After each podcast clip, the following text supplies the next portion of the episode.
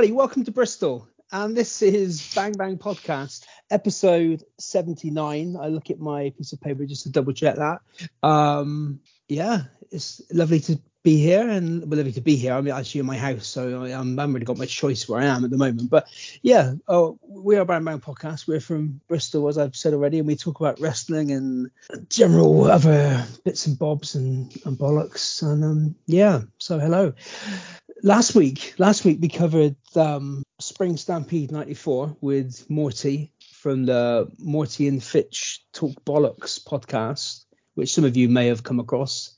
Um, apologies if you have come across that, because again, they they both said that that show was actually influenced by the early stages of this podcast. So um, yeah, again, a thousand apologies.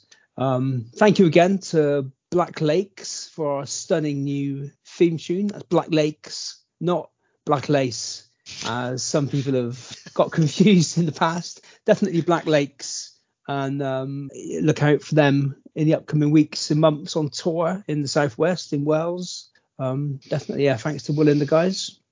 So this week, uh, as you'll be able to tell by the description of the episode, um, we are covering. Um, he looks at his bit of paper again. Backlash 2004. That's how memorable it is.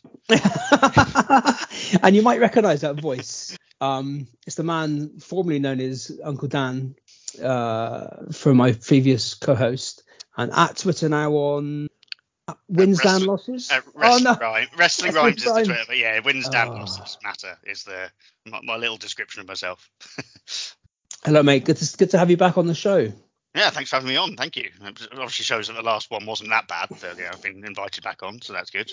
Well, yeah. So earlier on, uh, well, late last year, uh, Dan joined us to cover D-Generation X in your house, wasn't it? Indeed, yes. Lots of butterbean action. Indeed. Um, yeah, it was disappointing lack of butterbean on Backlash 2004. But, there was, know, wasn't there? Yeah, there was. Lots of other stuff at least. Yeah, yeah so obviously keeping with the the the reversal of last year's gimmick uh, this year people are having to watch what i picked um so again all your complaints can be directed to me this time around um but the um yeah, well, we'll get to that in a minute. We we as our, in our normal kind of normal gimmick, when we look at the top ten from this time um, in history. So in this case, we're back in 2004. I, I had a cursory look at 2004 and didn't see a lot. So we've we've scrapped the 2004 bit and we've chosen a better year. Um, but we'll get to that in a minute. So Dan, obviously you're you're you're carrying out your ongoing crusade to keep up the tally of uh, DQ finishes on on Raw, SmackDown, Dynamite, NXT as well. Absolutely, yes, NXT. Yeah, NXT. Well, sorry, NXT 2.0 to give it its full full title. yeah, yeah. Or carry on wrestling, is it? Carry on, yeah, exactly, absolutely. yeah. But yeah, so they're up at, uh, as of today, I think. Well, so 15-2, I think. WWE okay. heads as of uh, as of today. So as we go into well, WrestleMania at time of recording. So. Uh, oh yeah, yeah, yeah. Yeah. So, uh, Spoilers. So, yeah. yeah. Exactly. Yeah.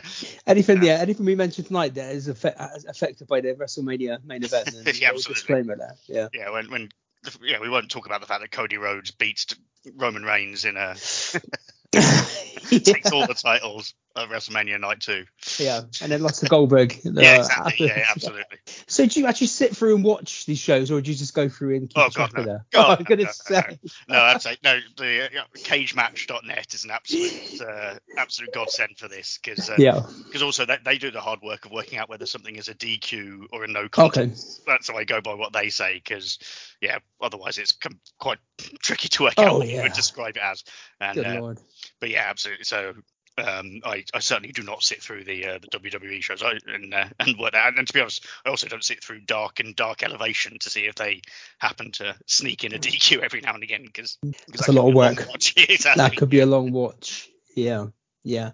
I went out. I, I started. I was watching um, Dynamite on the Fight app a few weeks ago, and I think I went to bed, just switched my TV off, didn't necessarily switch off the Fight app and then um, it was when the kids were away. So I woke up next morning, didn't turn the TV on, and then I turned the TV on about two o'clock in the afternoon, and it was still it was still playing.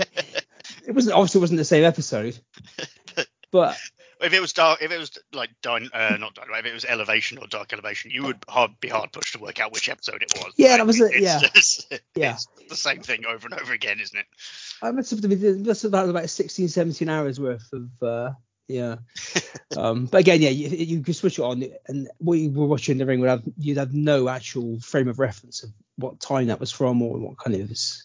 But a lot of people, again, I, I don't watch uh, Dark or Elevation, but they seem to be generally squash matches. Not squash matches, but Yeah, you you know, get a huge amount in. Uh, to be fair, that they are a lot shorter now than they used to be. I mean, they used to have sort of like 27 matches on an episode or something. You're like three hours of dark elevation. This is Yeah. unwatchable. But I mean, no, I, I'm a massive W, uh, massive AEW fan, but don't watch dark and dark elevation most of the time. It just feels sort of pretty inessential. But, uh, but yeah, I think it's sort of it's got its fans who literally just enjoy a squash match, which you know. A good squash match can be a can be a good thing sometimes. Well, that's the thing. You think back to again pre Raw, pre Nitro. Again, most of the things you would see would be generally squash matches, squash matches for weeks and weeks. You might have one actual proper competitive match. Um, a lot of people kind of go back, hark back to that period of being. I suppose we were just conditioned to watch it that way back in those days. There wasn't the kind of. Whereas now, yeah, if if Raw was an hour of squash matches, I mean, Well, I don't know. I, I, I do wonder if they'd be better off doing that sometimes, because like they, they instead of squashing, no, like you know, there's no sort of Barry Horowitzes of this, this Yeah. day. Like yeah, they don't have that on. Well, what they do is they pay lots of money to actual stars originally to then become those people. So like, Yeah. I think again, you know, spoilers. Like, I think last night's Raw was it the whatever they're called now, the Vikings lost in 32 seconds to Omos, and you're like, well, how has that helped anybody really? But actually, if they if they just had Omos actually squashing some jobber, that would have been much more fun to watch. I think. that, So I, that I think, I think squash matches. Uh, yeah? I think yeah, I think so. the, the Viking Raiders were squashed by Omos. oh, good lord. So uh, so yeah, I, I think I, I think they'd be better off having some. Uh, some ham and eggers, as they were, as Bobby used to call them, and uh, and have them squashed every week. It'd be much more entertaining. Yeah, well, I suppose if you look at Wardlow on AEW, Yeah. At the start Again. of that, he was doing that. Yeah, exactly. yeah, yeah, and again, you think back to when you've had like I know not a good example at the moment, but when Ryback first came in, Ryback would squash people. Even though I remember the Viking Raiders when they first come onto Raw, they they had weeks and weeks and weeks of just wrestling random people. yeah, And exactly. it was like, what is this leading to? Like, um, again, and like now, I suppose nobody, the way it's booked is that nobody gets squashed. I mean, people might lose every week, but they still get a bit of offense in, and that doesn't necessarily make the winner look that strong because you're not wanting to make whoever gets beaten look that weak, Weak, either, yeah. I suppose. Well, it's the, you know, the old 50-50 booking when- cliche.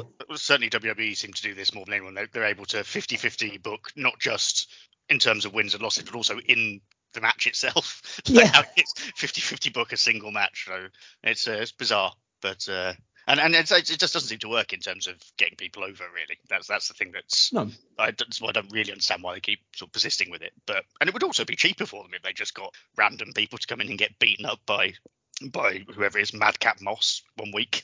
Surely that he's got he's he's oh he, he might have as, as when this episode's released he may have had a stir he's not he's not actually wrestling at WrestleMania is he He's, um his mate he's wrestling uh Oh, Corb, yeah, Corbin. Happy Corbin's Happy wrestling. Corbin is it? Yeah. Drew Yeah, McIntyre McIntyre.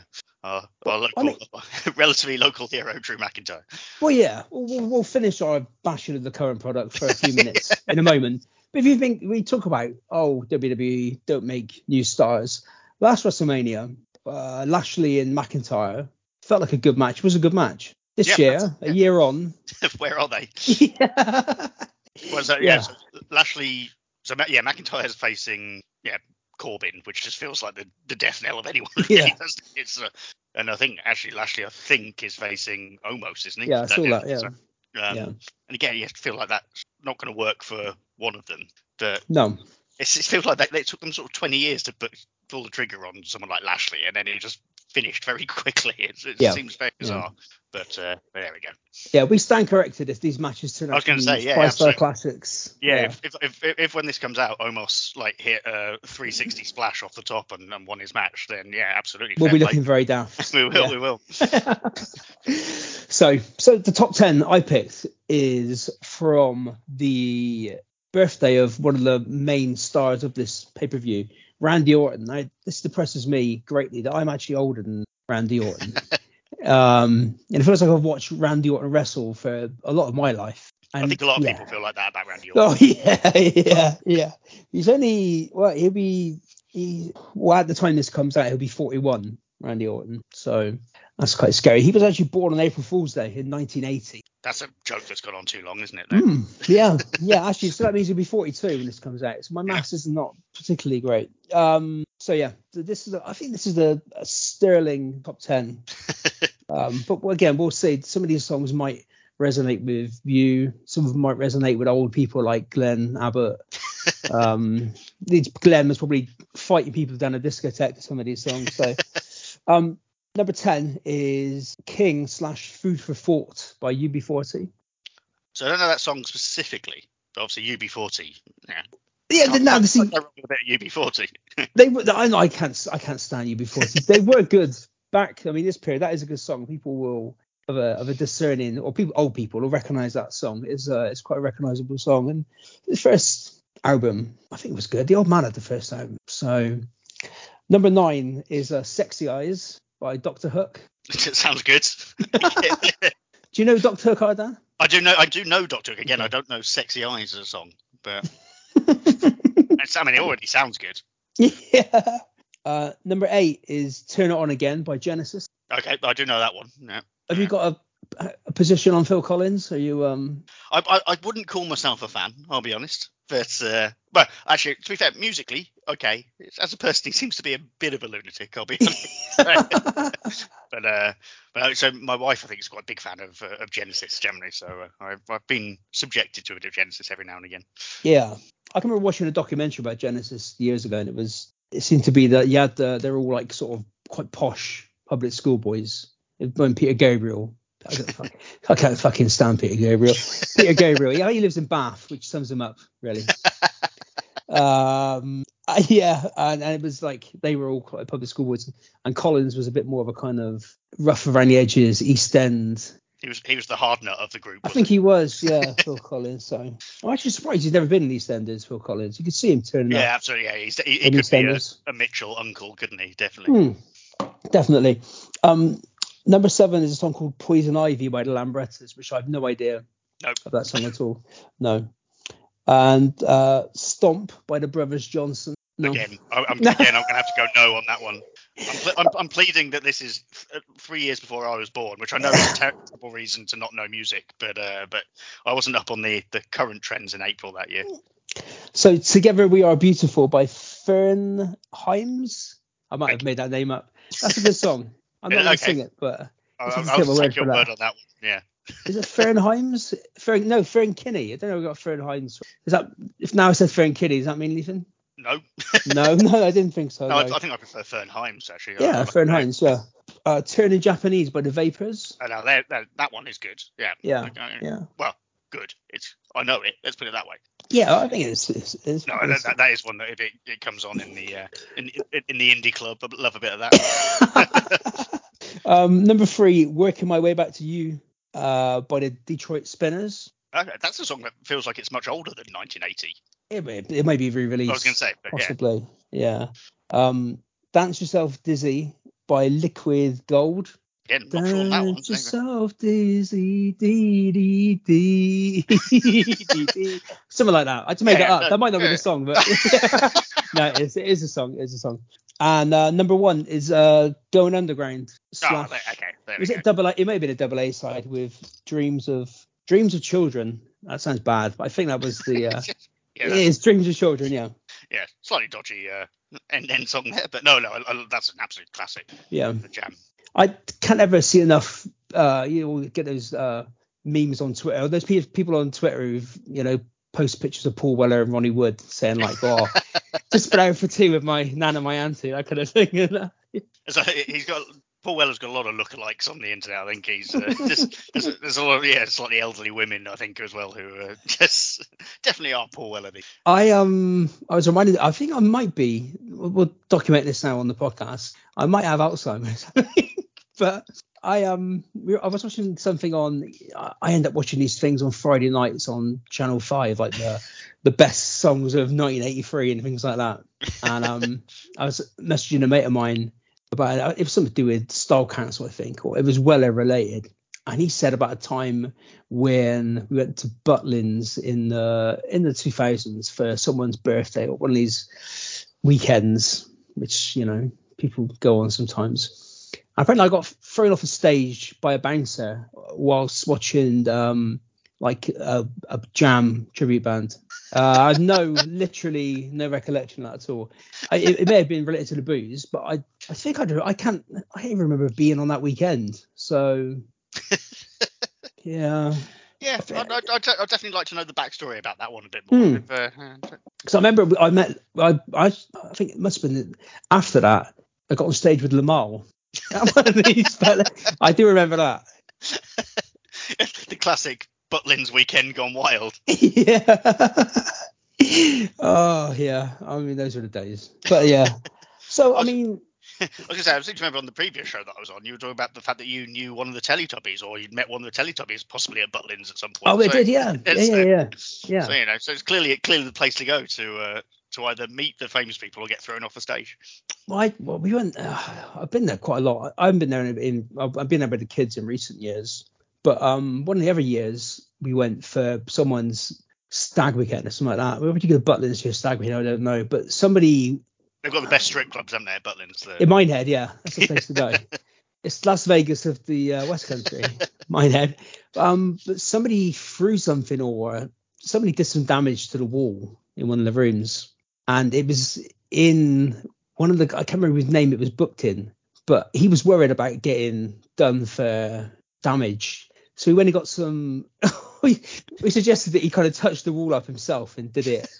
so he did, but I, I, don't know why. But he got like a, a set of watercolors and started touching up the touching up the wall. So yeah.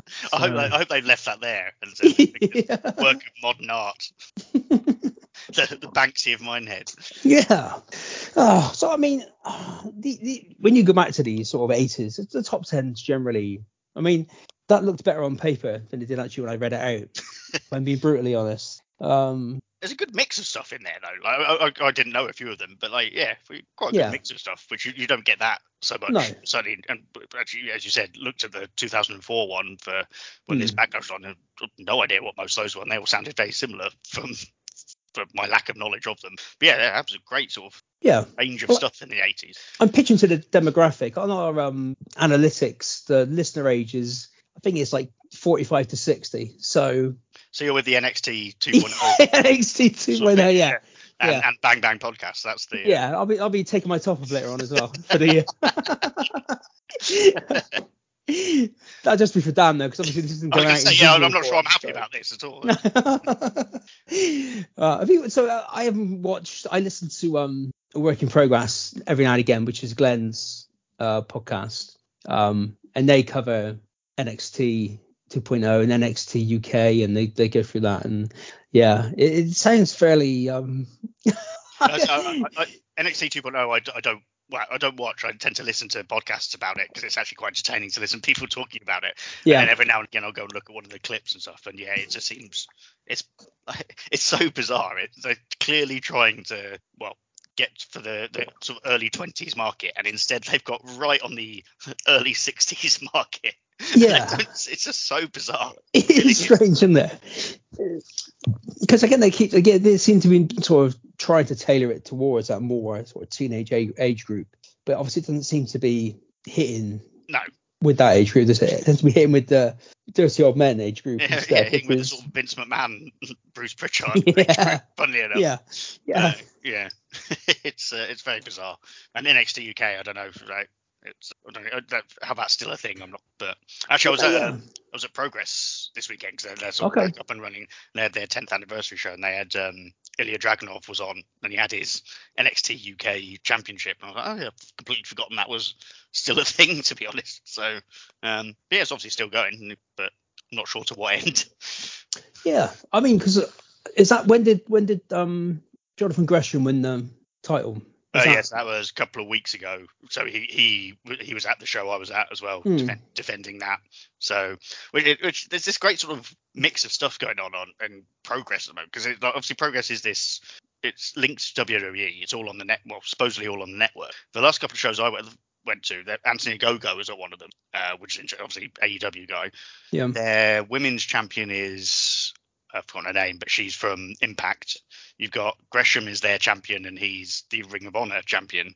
So yeah, it's, it's sort of all over the place at the moment. It's, It seems to be apart from I don't think this has really changed since the last time I was on back in end of December, but apart from WWE, every bit everything else seems to be very kind of fluid and everybody's kind of intermingling and yeah, the absolutely. old- yeah, I'm a 43 year old man who doesn't really know what multiverse means, but it seems to be like that kind of everybody could turn up somewhere different and uh, apart from yeah. If people you're, over in there, if you're in WWE, you're stuck in WWE. But other than Yeah. that, it seems to be yeah. Everyone goes everywhere now. It's uh, it's it's interesting. It can be quite confusing at times, but it's uh, it's good to watch. Yeah, yeah.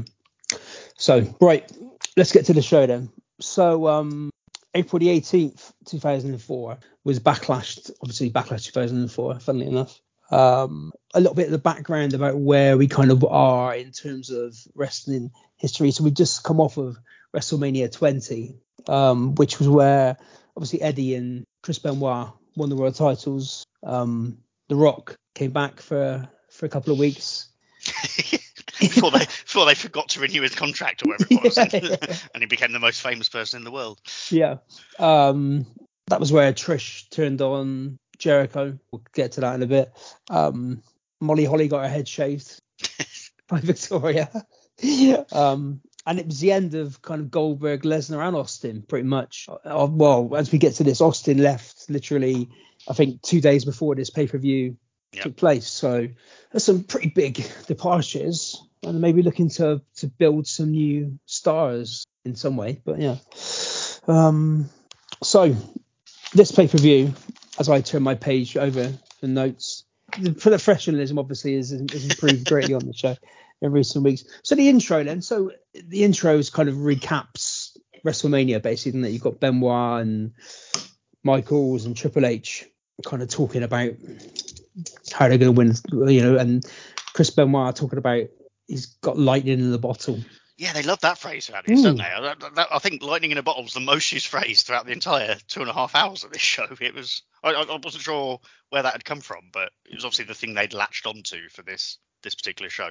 Yeah, well, that was the kind of the, the in in the build up that was, and I think there's a bit of Orton and Foley sort of stuff as well. So, oh, actually, we'll, we'll run through the card before we uh, before we start. So we've got uh, the main event of with, with the triple threat rematch from WrestleMania, which was Michaels, Triple H, and Benoit. Uh, Edge versus Kane, which yeah, we'll get to that later.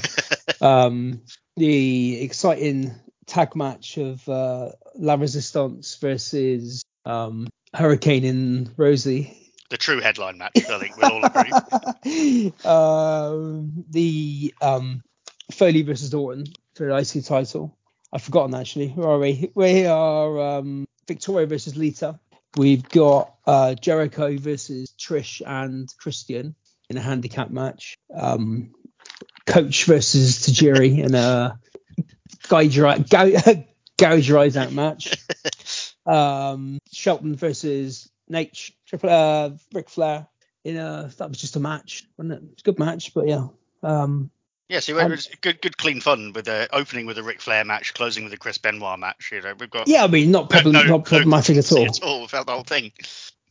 No, no. So that, that was the first match. We got Jr. and Lawler uh, on commentary, and it's a Raw only pay per view. What, what did you, were you a fan of the single branded pay per views? I think I, I actually always thought they were quite a good idea because you actually they gave time to actually build up the stories on the the relative uh, brands. Because you've got three hours of Raw every week, you probably actually need a, Mm. a single pay per view to to represent all that three hours worth of work, and it actually made them actually do some stuff on Raw.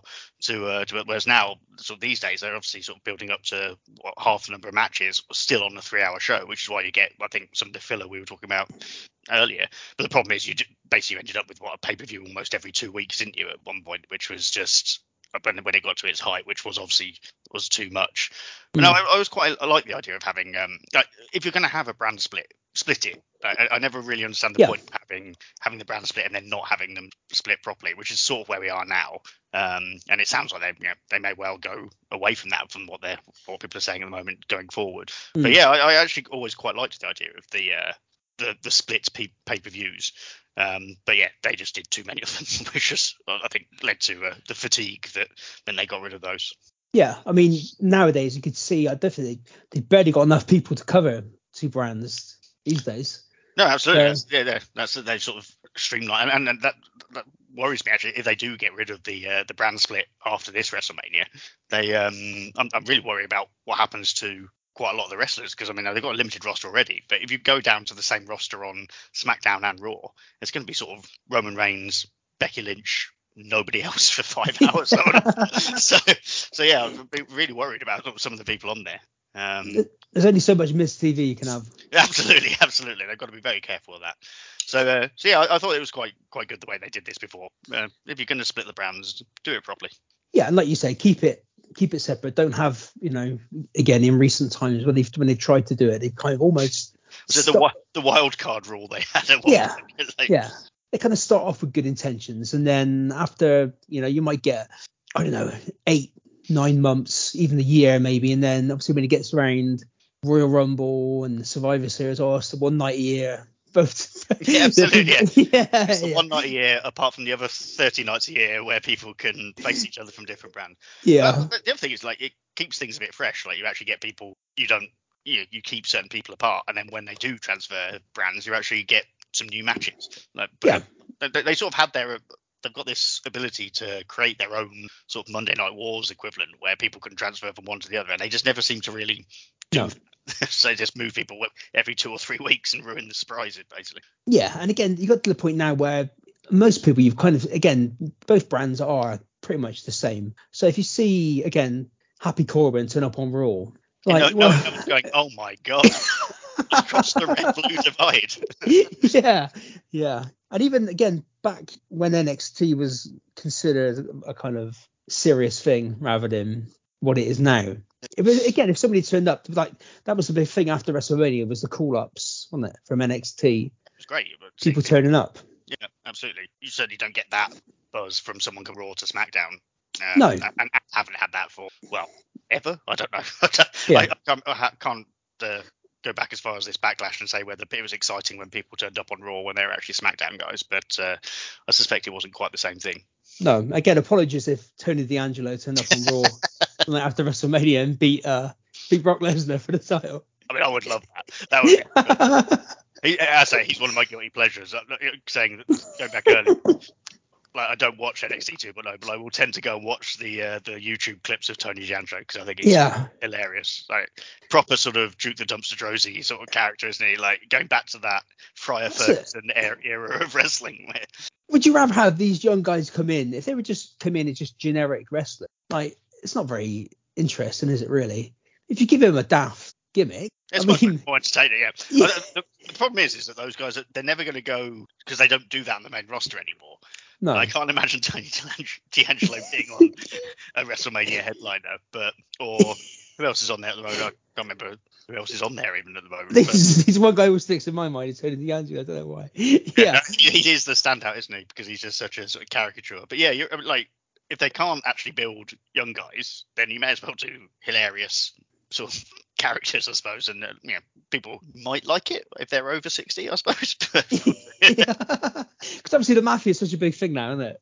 Absolutely, yeah, yeah. the With the kids, America these days, isn't it? Yeah, yeah. yeah. That's why I, so, like, I yeah. They've obviously like they've watched The Sopranos about 20 years after it's actually come out. And go, oh, this is a new thing, and that, that's what they're going for. It's they're yeah. always so far behind the uh, the actual trend. Well, yeah, well, you know, Peaky Blinders, which we've yeah. seen. Uh, whatever his name is, Pete Dunne. What have they called him? Butch. Butch. Butch. Yeah, there you go. yeah. Peaky Blinders, because yeah, they, they've suddenly decided that's a thing. Brilliant stuff. Well, I find it quite impressive. Obviously, in the when people have already been on WWE TV. Like that, again, this will get bogged down in this stuff. like the stuff with with Walter obviously now being called Gunther and Pete Dunne being called Butch. like they've already been on. I'm sure Pete Dunne's been on pay per views. He's He been in the, on. he's been in the Royal Rumble and stuff like Yeah, that. It's- same as Walter. Pete Dunne. Yeah, absolutely. Yeah. So when he turns off on back, they go, no, this is this is Butch. Yeah, it's one half one half the one half the bushwhackers. Yeah. uh, I mean, if you've never seen him before, you know, then fair enough. But yeah, but, um, it just seemed to be inviting fucking ridicule and. But I think, again, I think they like that, don't they? They get the attention. That's the, that's sort of what they go for is the the clicks, Yeah. and it it works. You, like we're talking about it now. Like we can, Yeah. and I, I we can, and I do mock them all the time. But that's what they sort of want is they get the attention. if Pete Dunne would have turned up, stood next to Sheamus in uh, what's his name, Ridge Holland, in a silly hat, and just oh, this is Pete Dunne, our friend, people have been like, ugh. Yeah, been gone. But no, we give him a stupid name. It's like everybody's talking about it absolutely. Yeah, because of the name. So yeah, right. So obviously the, we're in Chris Benoit's hometown, we are. um, and which apparently wasn't really planned. It was more like a kind of coincidence that they were they booked their lead. It wasn't like some big master plan. He was going to win at WrestleMania, and then the pay per view after was going to be in his hometown. It was kind of more of a coincidence. I certainly believe um, that, but they wouldn't have planned. Oh yeah, they wouldn't have planned it. No, but no. And it was um in the build up to this, we had I think was it Chris Benoit Day on this day or it was Chris Benoit Day? It was announced by Edmonton as Chris Benoit that Day. was, wasn't it? Yes, indeed. Yeah. God. Poor old Edmonton. They must, they must have had to find a different day at that. point. Yeah, I think so, I, don't- I don't know what they have now instead, but you'd hope they'd found found an alternative. Yeah, yeah.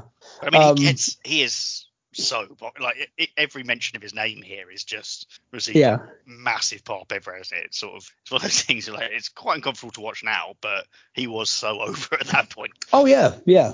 And again, yeah, we'll we'll get to his match later on. So the first match then, so Shelton Benjamin versus Ric Flair. So a, a bit of kind of background around this. Obviously Shelton's still wrestling today. Are we 20? No, not 20. Are we? We're 18 years down the line, and he's still going today. Um, There's an amazing number of people on this show who are still Yeah. going one way or another. Actually, We'll- one way or so- so- another, yeah. Yeah, we'll Yeah. get there. We'll get there again with some of them. So this is in that time period where Shelton got this kind of, um, not I wouldn't say a mega push, but a sizable push for a few months. So he was just before, I think three weeks before this, the week after WrestleMania, they announced the first ever draft lottery. So they had the draft before it was the GMs make their picks. This was kind of done by random, and Shelton was drafted in that to Raw from SmackDown. Um, and the first night, basically his first week on Raw, he ended up getting into a bit of a disagreement with Evolution. I think Batista kind of sort of bullying him backstage, and then Triple H came in and just nailed him in the back of the head, um, which then led to uh, him wrestling Triple H uh, for kind of two weeks in a row, winning both times. Which again, at that point, Triple H losing on what losing ever you said, this is the middle of the reign of terror, isn't it? Him, him losing was was very rare at this point. It was pretty rare. But yeah, they seemed to be giving him, and he was again, he was kind of as we get through this pay per view, there was like the groups, and obviously there was Shawn Michaels, Benoit, Mick Foley, and then Shelton Benjamin. He was kind of in that group, getting the rub from those guys as well. Uh, so it was, um, it, it seemed to be getting a, and this, was- but really for this kind of sort of two or three months, this sort of push happened, and then it kind of vanished. Yes.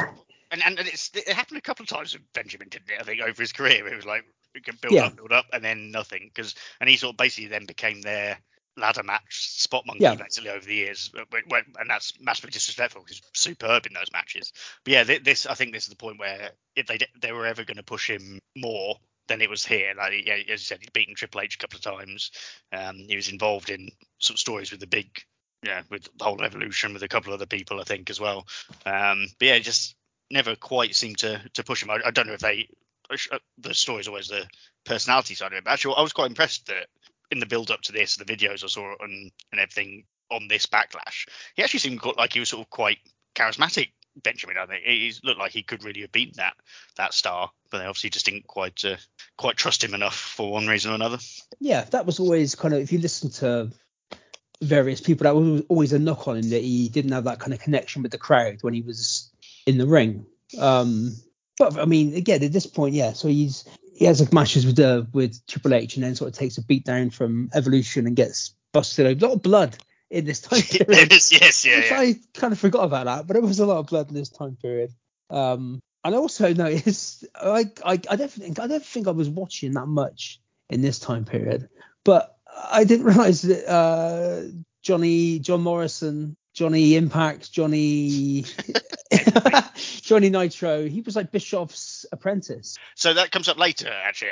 But I was Yeah. confu- confused by that. And as he, he had his arm in a sling talking to Mm. him about. It was, it was Edge, isn't it? Where he's talking to later. Yeah, he's like his sidekick, basically. yeah, it was very Yeah. bizarre. But that's where he got the name because apparently when he started, he was again. I watched some of the rules leading up to this. I think he was Johnny Spade to start off with for some reason, and then Bischoff. They went through different names, and Bischoff ended up calling him Johnny Nitro because of obviously WCW. Um, and he used to come out to the Nitro theme as well. Oh, did I don't That was his knew that. music. That's, that's brilliant. yeah, but I never twigged later on. Obviously, when it was MNM, I never twigged. I, he was just called Johnny Nitro. I never twigged why he was called or how he got the name Johnny Nitro. It's from Bischoff. He must So- have must be the person with the most gimmicks ever, John Morrison. I'm trying to think of anyone who's had more Yeah. ch- name changes. Like, Yeah, he changes his name every time he. Like, I, I'm surprised in this time when you know going backwards and forwards between Raw and SmackDown, he didn't change his name every time he went to a different show. Like, what was he? 'cause obviously, we had John. Well, we go for Johnny Spade. I don't know what Johnny Spade. Got. Uh, maybe uh, maybe Triple H might give him that name. I don't know. Probably. uh, um, Johnny Spade, Johnny Nitro, John Morrison, yeah. and then And it was after, Johnny- after he left WWE, he just went like wherever, whichever promotion he was in. It was just like so. yeah, Johnny Impact, Johnny. Well, I can't remember what his Lucha Libre name. I think he was Johnny Johnny Mundo in. Johnny Mundo. Yeah, that might be yeah, right, yeah. yeah, yeah. And he, he's. I think he's got another one recently. I think he's just started going out he? again. He's got a different name again. I think. yeah, so yeah. But I like that. you know, Uh, I'm not going to change the first name. I'll keep the Johnny. We'll Yeah, change, yeah, I mean, yeah. every. so I mean, his real name is John, isn't it as well? So yeah. Don't, don't Yeah. have to remember a different name. yeah, um, yeah. So the- this is, I mean, so Shelton Benjamin's 28 at this point. Ric Flair's 55. yes. I'd say I thought uh, when Flair came out, he looked a lot older than 55. I have to say. did, didn't and, he? then, Yeah. and then I suppose that's sort of his been his thing, right? He's always looked about 20 years older than he actually is. Yeah, because this is, I mean, this is 12 years post 92, obviously, where he won the Royal Rumble. Yeah. And he looked, but again, he's always looks 50, hasn't he? Well, you, you go back to when he was like beating Harley Race and stuff at Starrcade Yeah. 85. He still looked about 50 at that point. Hmm. So I think, he's, like, I think he was just born old and then just stayed that age for ages. I think it was that hair as well. Yeah, like, he always had like the sort of white hair. Yeah. Yeah, he would look. I mean, he would look strange with like you know ginger hair. wouldn't he? Well, they should have tried that at some should have tried that. Yeah, yeah. Um. So what did you think of the match? It's actually quite good fun, this match, isn't it? Like, It a good it- match. like yeah. it's one of those you look at it and you think, oh, this is not going to be anything. And but actually, Benjamin's very impressive. Flair's doing classic Flair stuff throughout, and like, it, it's actually a perfect Ric Flair match in lots of ways. It- the only way he's going to beat Benjamin is by poking him in the eye, Yeah. doing all the all the the dirty tricks, and yeah, they sort of actually seem to work very well together. I thought. Now, the only thing that was a bit disappointing was the ending. The, the whole bit with Yeah. the Nux didn't work, did it? It was quite hard to work out what was supposed to be going on. yeah, I had to watch it because he. I, I, they- I think they cocked it up. They? Yeah, I was 'Cause gonna it it, looked, yeah, it looked like they'd done something because not even, not even the commentators couldn't quite save it by trying to explain what happened because they, I think they'd thought it was coming later or something had gone very wrong. Yeah. So he, try, he tries to get like brass knuckles out, then he drops them, and he goes to the corner for some reason, and then and Shelton ends up like with a clothesline off the top rope to Yeah. win. Not really a traditional kind No, of. uh, exactly. Like, Yeah.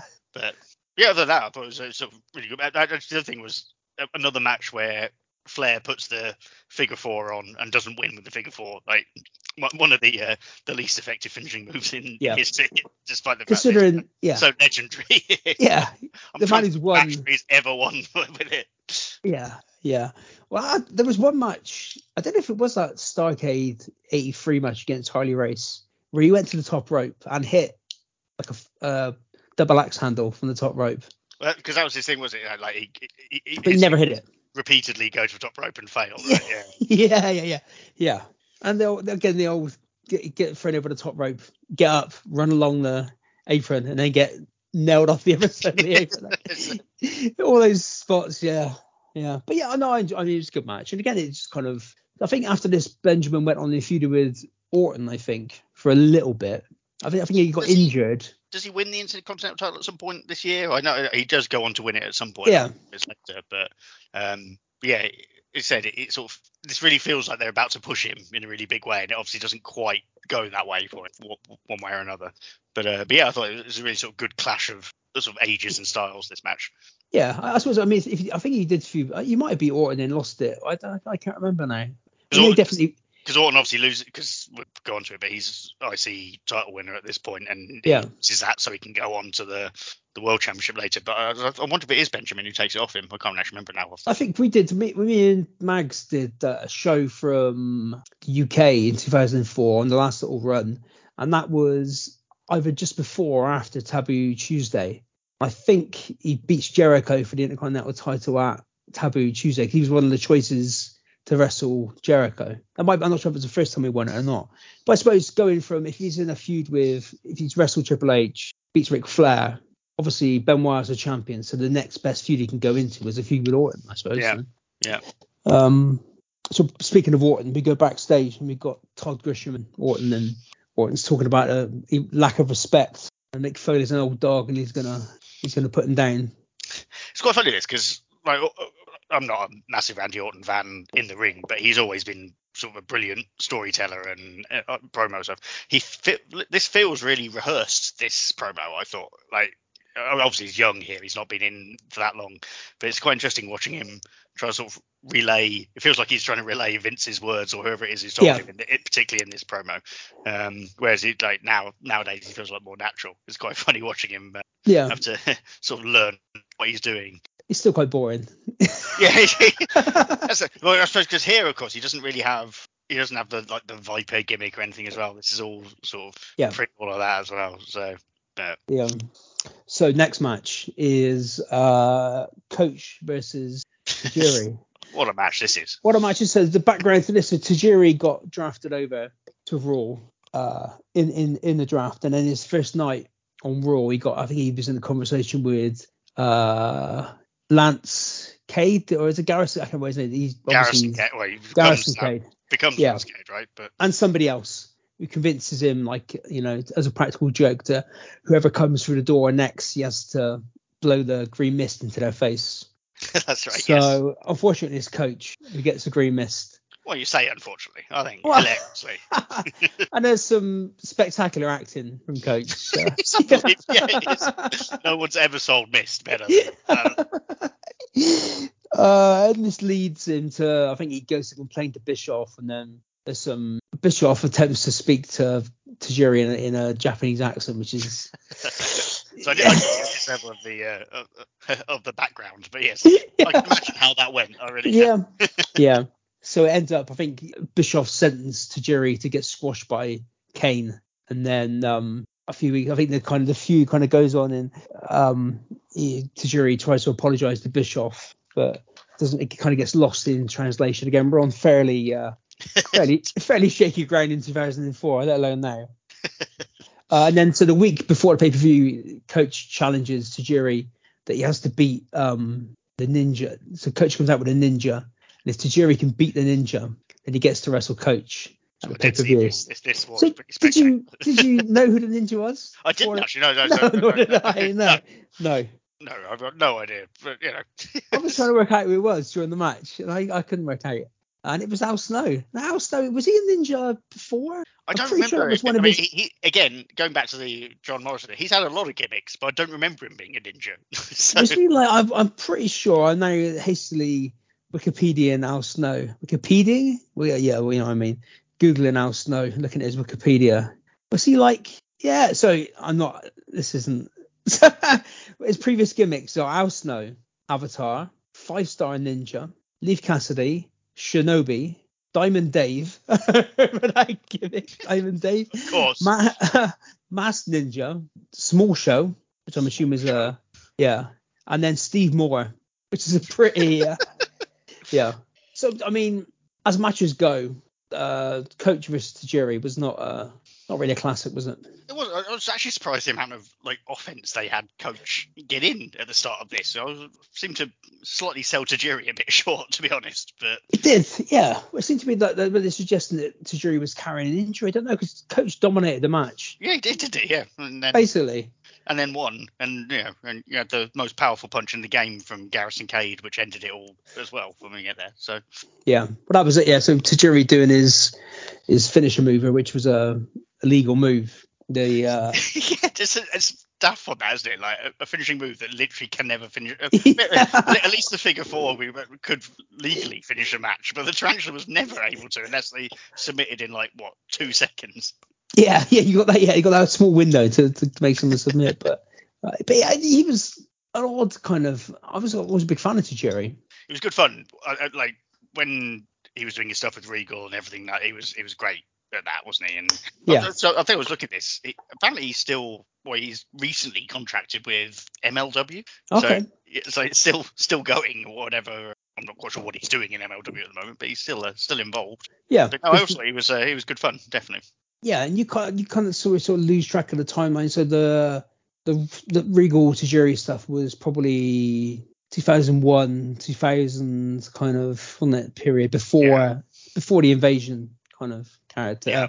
yeah. Um, but yeah, that's the first win for Coach on pay per view, I think. So the streak. you can't have many matches, can he? In, I, I don't know what his uh, what his record is overall. Uh, yeah, yeah, that's, the, that's the statistician. I should probably have looked at this. yeah. Again, yeah.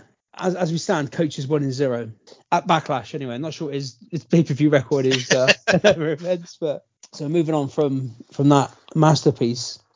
Um, Where where'd you go from there? well, where do we go from there? Well, Triple H turns up at that point with his big suitcase. Um, That suitcase did it have wheels and he wasn't using them, or did it just was was this was this pre wheels suit on suitcases? it's 'Cause- 2004. I always associate suitcases with wheels with The Apprentice. yeah, That's the first time I saw people with. Uh, trunky and all that sort of. yeah, yeah, yeah, yeah. But yeah. Um, But yeah, it definitely looked like it should have been on wheels that suitcase, and it was just there was nothing in that suitcase clearly. No, I never really got that when they show people turning up backstage. Yeah, absolutely. Oh, and interesting, we get the uh, the adverse later. So you see the men turning up to the stage, but not when they're in the changing room. But the women, we get to see them in the changing room. That that's the WWE Yeah, filming Yeah. filming schedule. I always when when they show um when you're watching football on on Sky and they'll cut into a match to show a team arriving at a ground. like, Whoa, they're here! it's a relief. It's a relief. They turn up. Yeah, you're right. It's absolutely bizarre, isn't it? That thank God they're here. Yeah, yeah, yeah. Right then. So the next match is um, Jericho versus Trish and Christian. A tragic story. A tragic story, as Jr. said. Yeah. a Jezebel. Stratus. I was actually, did he? I don't think he actually said Jezebel. I don't think he did. I was, I I was know. listening to that. I was like, the one time that you know he literally had it on the plate. Yeah. He still uses it today. yeah, yeah, yeah. Unacceptable, but you know, back then he wasn't using it. So this goes back along. This goes back to like the previous kind of autumn time. So Trish and, and Jericho were kind of getting sort of friendly. Um, Alita, I think Lita and Matt Hardy might have got fired at the same time to be honest. Um, but Trish and Trish and Y2J are they're getting closer and closer and closer. And then Christian kind of comforts Lita and says, I think for some reason Christian was owed a favor from Bischoff, and Bischoff and Christian said, "Oh, I'll use my favor to to get you get you a job back." Bischoff was wielding a lot of power back at this He point. was, wasn't wasn't he? Three matches in, and he's been involved in all of them in one way or another. Well, you kind of again that it was always a hackneyed old kind of thing in recent years about having the the GMs. But I think, I mean, again, I don't watch a lot of the current stuff, but it seems to be something that's missing. I think is having at least some form of kind of who's making the matches. Yeah, it's weird now because uh, uh, like I like AEW not having it, but WWE feels like it should have it. Like, Yeah, and they uh, again, I don't watch it a lot at the moment, but I sort of read about it. It feels like they've got it sort of half and half at the moment with um, oh, what's his? I forgot what his name is now. Um, Adam Pearson. that's um, it. That's right. Yeah, Adam Pearce is sort of yeah, they're relaying news from someone. from management. And like, so they'll, they'll refer to like somebody higher up. And you've got Exactly. obviously got like the, the actual owner of the entire company appearing every now and again in his reanimated form, whatever it is. yeah. Yeah, it's all a bit odd the way, but yeah, yeah. I, I think like WWE does need an authority figure. Like that that it, it's a big part of their their storytelling. So they uh, they should they should do it. And obviously they were doing it to the T here with uh, Oh, at this point. the time. Yeah. Well, I mean, at this point, it was Bischoff and Heyman were the two Absolutely. yeah. GMs. I mean, you, I mean, obviously not. I mean, even though Bischoff is a on-screen figure now, but you know, you, you can get more, two more of a kind of sort of polarizing figures at that point, is as you know, as being on-screen characters. Um, but yeah, so it turns out that actually there's like a backstage conversation, and Jericho and Christian had a bet of one one dollar Canadian Absolutely. about who could uh, who could get their underway first. And whilst they're discussing this, Trish is outside the room listening, broken hearted.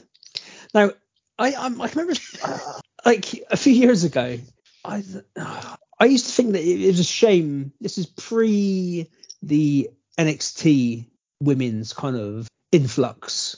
And around about that sort of AJ, AJ Lee, that kind of storyline. And You, you kind of felt that with the divas, they'd never actually been involved in any kind of mainstream, main sort of stories. And it, was, oh, I kind of felt a bit like, if done properly, if done right, it could be involved in like a main story. Now, Yeah. again, this probably isn't a good example of this because this women women being involved in this story is literally around people trying to get their own the way. So this probably isn't a good example of of women being involved in a in in, in a men's storyline. Because again, it doesn't very few times in history. Obviously, you get sort of valets and that sort of thing, but having kind of female wrestlers involved in the male storylines as well, and have it done well, and not surround around surround or be involved with people again trying to get in people's pants. That's it. This felt a little bit of a backward step, didn't it? Because if you think with Trish, she was involved in the sort of the McMahon angle back in was it 16 to 2000. So we're four Yeah. years on from that. Yeah. And I think in between then, she'd actually sort of been one of the well, been the best women's wrestler, and Yeah. actually been, been a wrestler, not just the eye candy. And this felt like this was a bit of a sort of a step back in that sense. It was a bit, bit, bit weird. Yeah, and it, again, it, and obviously Elisa as well, the same. It was Yeah, kind absolutely. of Yeah. they were both probably Well, because we'll, we'll get onto it. Like the, the, the next match is of uh, uh, of its time one of the better women's matches that Yeah. there is, I think. And um, it, so obviously there there was a slight move in that direction in terms of actually letting them wrestle, but then every now and again they drag them into yeah the sort of NXT 2.0 storylines that we're seeing now. Hmm. That's a, it's uh, so obviously this ends up culminating in them having a match, the Battle of the Sexes match at Armageddon, which uh, Jericho and Christian win, and then the next night they have a rematch. And at this point, after that first match, I think Jericho seems like quite remorseful and you know trying to make amends, but Christian's still on about let's still trying to win the match, like. yeah we need to beat up the women a bit more. yeah, yeah, yeah, yeah. Um, I think Jericho tried to get involved and sort of stop that match, which ends up kind of fully turning Jericho face and Christian being the the bad evil heel, and then so Alita kind of moves away from that storyline and it becomes a kind of freeway kind of thing between Christian, Trish, and and Jericho, which goes on to WrestleMania where they have the match, which is a good match. It's a great Um, match, isn't it? mm. Like, that's like no one actually thinks it. Well, same actually with this match uh, in in, in Backlash. Like Yeah, the whole the stuff with Trish sort of really blinds the idea that there's actually two very good wrestlers going on. And- And again, we went back to it at the start. We said, yeah, these are two guys who are both still wrestling Yeah. in, in AEW now. Like Yeah. they've been legends for a while. But yeah, like you're right, the WrestleMania match is actually a, a good match, but Yeah. nobody thinks about it at all. Yeah. Well, you get to um yeah, so I think they get to a point where they're um Christian's still trying to be kind of like in between and trying to be nice and sort of trying to get on Trish's good side and Jericho sort of fully won Trish over. But they have a match. Bischoff makes a match with Christian and Trish, and Christian's like, oh, I'm sorry, like, oh, but I'll I'll take it easy on you.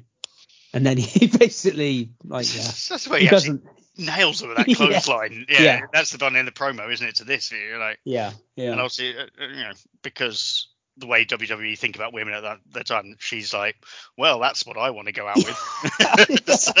So, not this guy who's being nice to me. I want this guy who's clotheslined me across the ring.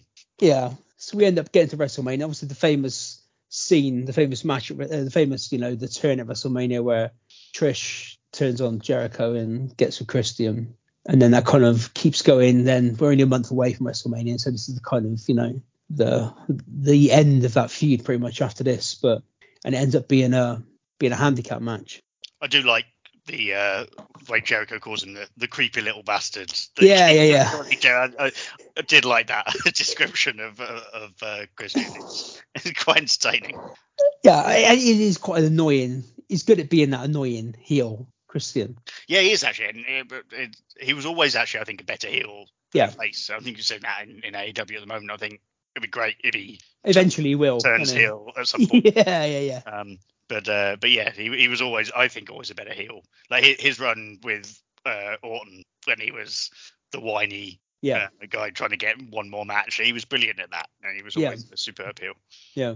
But so this this is kind of the the plan is Christian's going to beat Jericho up and let Trish come in and get the pin or kind of get some boots in on Christian. Um, so yeah, I mean this is a good match. You get some good JR commentary where you get Jericho gets uh, Trish over his knee and uh, gives her a spanking. There's lots of bits that, like everyone has a go at, at Lawler for his being a basically a dirty old man in this, but Yeah, JR is as bad without, but he's supposed to be the good guy. And there's a bit in this where they sort of say like she's leaning over the ropes, I think, to try and tag in. yeah, And I think like I can't remember what that, that- what leads into it, but basically Lawler says, "Yeah, those are nice," and and JR's like, "Yeah, I know they're nice," and then he keeps going on about how nice they are. I was like, "JR, just calm down a little bit." You can tell- When I think in this kind of before he you know signed with AEW, you always get this kind of flagged up on Twitter where he's like oh god, yeah, all like these ropey, you look at his porn likes, sites. it's so, like yeah. very bizarre, yeah, yeah. I think it's again he comments in this match where he says, "I'm a very happily married man." It's like, well, you're not really coming across that way, Jr. Like, yeah, at least, at least Lawler's gimmick is to be an asshole. And, yeah, like, yeah. But we have seen when he gets uh, Trish over his knee, Jagger goes, "Oh, some, some good old fashioned discipline." 2004, I remind you. Style, yeah. yeah, 2004, yeah. Mm. But I, I mean, to get you know, coming off the pay per view, Jericho was always going to win this. I think when he getting his little little measure of revenge and Yeah, absolutely. And yeah, it, it- it's quite good seeing him get this uh, this finale. Again, it's one of those slightly weird things though, where and this is part of the issue with backlash generally. Like they have WrestleMania. WrestleMania should feel like the end of things, Mm. and yet they are still going on with them a month later. Yeah. it's one of those ones. You're like, could you not have pushed that story so that Jericho got his his big thing at WrestleMania rather than than afterwards? It, it, it, same with the the triple threat at the end. It feels like you're sort of repeating things, or you you should make things happen at WrestleMania. That is your big end of year. Season finale, effectively, almost, and and yet they still sort of continue on sometimes. yeah. I mean, I'm not sure at what point that stopped because it, it used to be, didn't it? It used to be it would build up and that would be Yeah, if you think about end. the sort of the, the Savage Hogan stuff, that sort of yeah, yeah, the Warrior Hogan, all, all Mm. that sort of era, you wouldn't, you didn't get a rematch a month later, uh, uh, WrestleMania 10 Backlash or whatever it was. But yeah. I suppose they, just, think. they didn't, they didn't have the, the pay per views, did they? Then the the, num- the pure number of pay per views they had to get through. Yeah, I'm trying to think. I mean, obviously when Austin beat Michaels, Michaels was gone for well forever. Yeah, for After that, wasn't he? Like four or five years, yeah. Yeah, yeah, yeah. And then it would have been Austin Rock, Austin Rock for the next few years, wouldn't it? At WrestleMania. Yeah. So, but it always used to be yeah the culmination of. But I mean, now Yeah. you get yeah now we get They a match they- you've they did the seen before, the- and then they Yeah. did the odd weird one where like uh, the one I always remember is um uh Undertaker Giant Gonzalez where they're like yep this is going to go to a disqualification because we need to get this to another match For- Yeah. you know but yeah that was really that felt really odd at the time because every other match they were finishing things at WrestleMania and that's Hmm. that, that surely that is what WrestleMania should be but like we said, when was the next pay per view after that WrestleMania? uh, exactly yeah Summer- SummerSlam probably, wasn't it? Yeah. so, yeah. yeah. Whereas now it's like we WrestleMania Backlash yeah. backlash, backlash, or great balls of fire, whatever it is that they have to put in in between. It's just Yeah. so much content.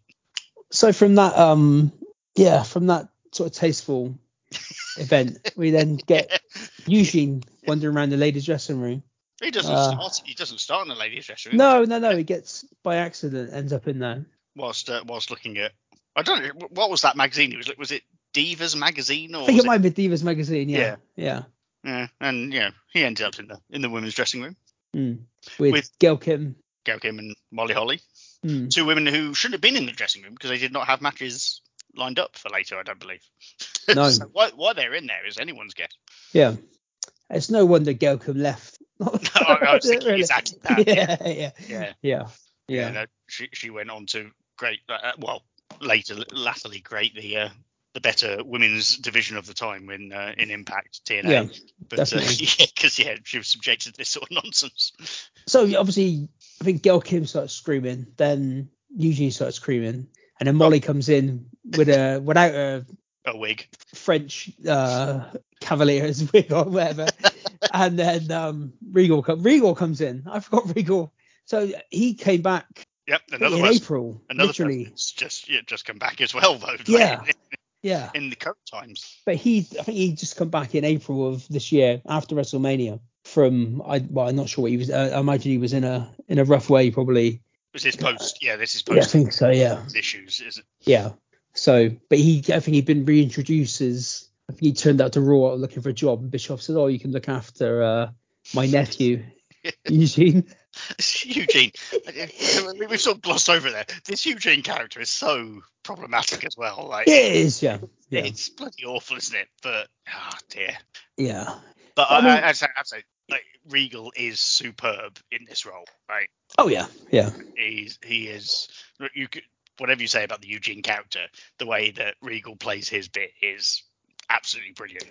And throughout this and throughout the whole, yeah. how long I don't know how long it goes on for actually in 2000. A while, a while. Yeah. it does go on for a while, doesn't does it? go on for a while, He's yeah. subjected to it for a bit. But he again, he's like the facials he makes in this, and like the kind of reaction where he kind of looks but he, he tries to get Eugene out, and then he sort of takes a look at the the women. He's like, Oh my goodness.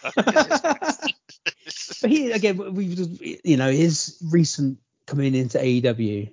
I mean, he's he's been yeah, in that, hasn't it? Like, well, I, I personally, he's been absolutely like, I mean, and, and he was good in what I was starting to not like as NXT. He was always one of the the highlights of that. But yeah, coming into to AEW, he's just been but just uh, I think that first week he came in, you could tell if he got a bit lost in the promo and he rambled on for quite a while, and he came, he came out and apologized for that anyway. And he online like saying.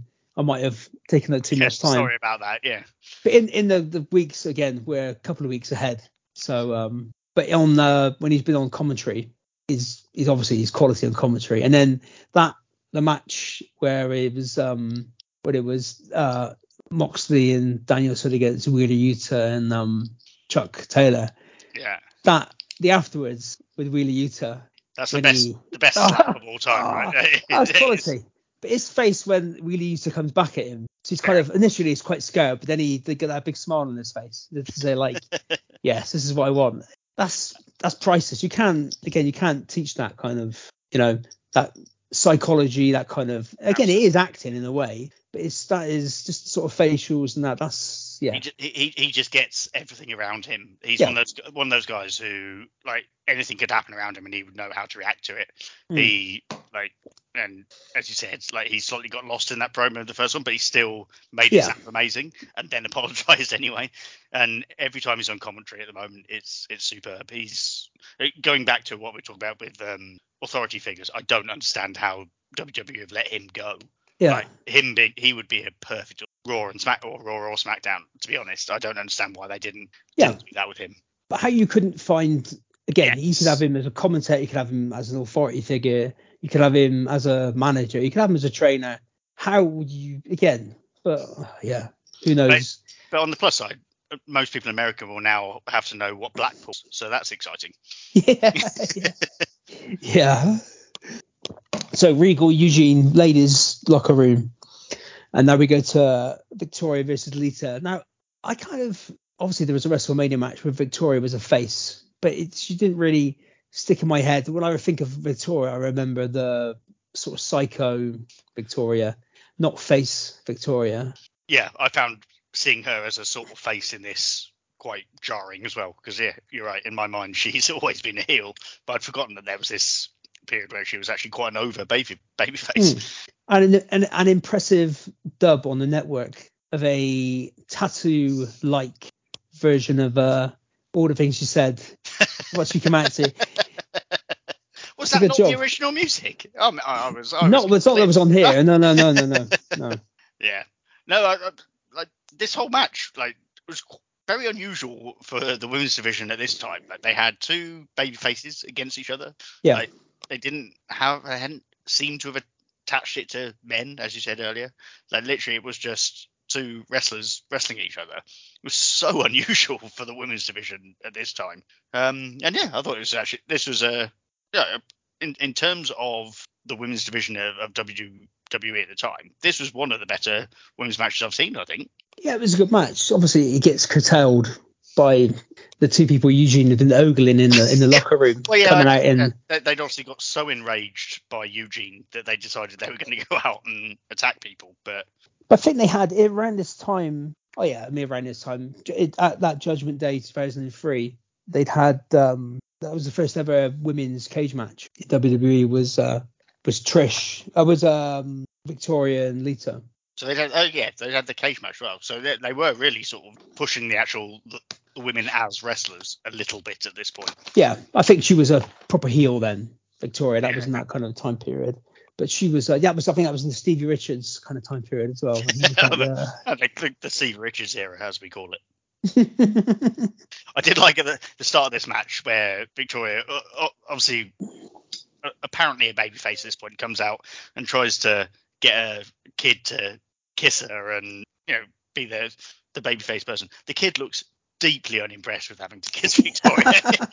literally has like, meh, I'm not sure about this at all. well, no, she was um she was one of the, the Godfather's hoes to start off with, Victoria. Oh yes, that's right. Yeah, so she's one of the few that came from there and actually went into being a wrestler, right? So Yeah, and she was when he turned from the Godfather to the Good Father. She was the hoe that he I think he put her through a table. oh really? I did Yeah. not know that. There you go. There you go. Obviously, she was the one that was a wrestler. Well, I was going to say she's Yeah, yeah, yeah. take a bump, I suppose. Yeah, yeah. Uh, well, she go on to lose the title to heel Trish later on this year, Victoria. Um, but she wins this match, and then you get the the the, the attack from Yeah, so- Molly and yeah, yeah, Gail the Molly, Kim. the Molly and Gail Kim thing was a bit weird. Like, I didn't. Again, I didn't look into where this went or whether it was. Obviously, it was off the back of WrestleMania that uh, the Molly Holly had been involved with Victoria, but Yeah, yeah, it just seemed to completely out of nowhere. A bit like the uh, the Garrison Cade one earlier. It's like a couple Yeah. of these the, people just wander in. You're like, what are you doing? but so Lita would have a big year. She'd go on to get involved in the Matt Hardy, Kane, Snitsky oh, of course, of course. storyline, and then up with Edge not long after that. So So she was just building up to her big, big, big yeah. yeah. She was doing her wrestling part here before she'd get into the uh, the real highlight of her career. And it was strange. Obviously, like you said, it was two faces, which is an odd dynamic. Um, I mean, not not even in the women's division, just generally, right? Yeah. This time, WWE just didn't do this at all. Um, so yeah, this this was a particularly odd one. But uh, to be fair, the, the crowd seemed to actually be quite into this. Like, Yeah. it- it- we'll, we'll get into it. But there's a couple of matches later where the crowd is completely dead. yeah, no one But they- cares. Yeah. but but on this one they actually seem to sort of to be into it, which yeah, credit credit to them I think because they uh, they were not given much to work with. I don't think the, uh, No. the women uh, clearly Victoria and Lita had actually uh, got themselves over to a certain extent. So next match then is um, Foley versus Orton. So again, this goes back to back to 2003. Go back to the sort of summertime. So after after the invasion, well, near the end of the invasion storyline, Foley left um, for almost a year. He came back to be the special guest referee in one of your favorite matches, of No Doubt, which was uh, Kevin Nash versus Triple H. Absolutely, what a, what a match that was. Hell in a Cell. Uh, I also noticed in that I, I went back and watched that match. Really, blimey, yes, that's so you know, dedication. I was in I was in a lot of pain at the time. I thought uh, similar, similar, similar to. Um, I also noticed that um, Diesel's theme music sounds a lot like Blossom. The the theme music of the Blossom. Do you ever watch Blossom? No, I don't think I have watched Blossom. Oh well, now I'm, now I'm definitely going to watch to take away the uh, uh, bit at the beginning of it, it sounds very much like the the theme music of the Blossom. But again, the people in the 45 to 60 demographic will appreciate. Actually, they probably won't because Blossom's on the 90s, so they might do. Yeah, I felt miserably here. Yeah. I'm not watching Blossom. I'm sorry. Yeah, that's all right. um, there's lots of blood in that match, unsurprisingly. Um, actually, it wasn't it wasn't a bad match. It's Better than the no, no, sledgehammer on a pole match. yeah, yeah, yeah. no, no, you mean, yeah, no, it is absolutely better than that match. it's the first one. You're right, isn't it? Yeah, yeah. Uh, but the next night on Raw, uh, Austin, because this is when Austin and Bischoff were like co-GMs. Austin was gonna um, present Foley with a, it was like uh, a celebration of Foley's career and present him with uh, a commemorative hardcore belt in a in a box.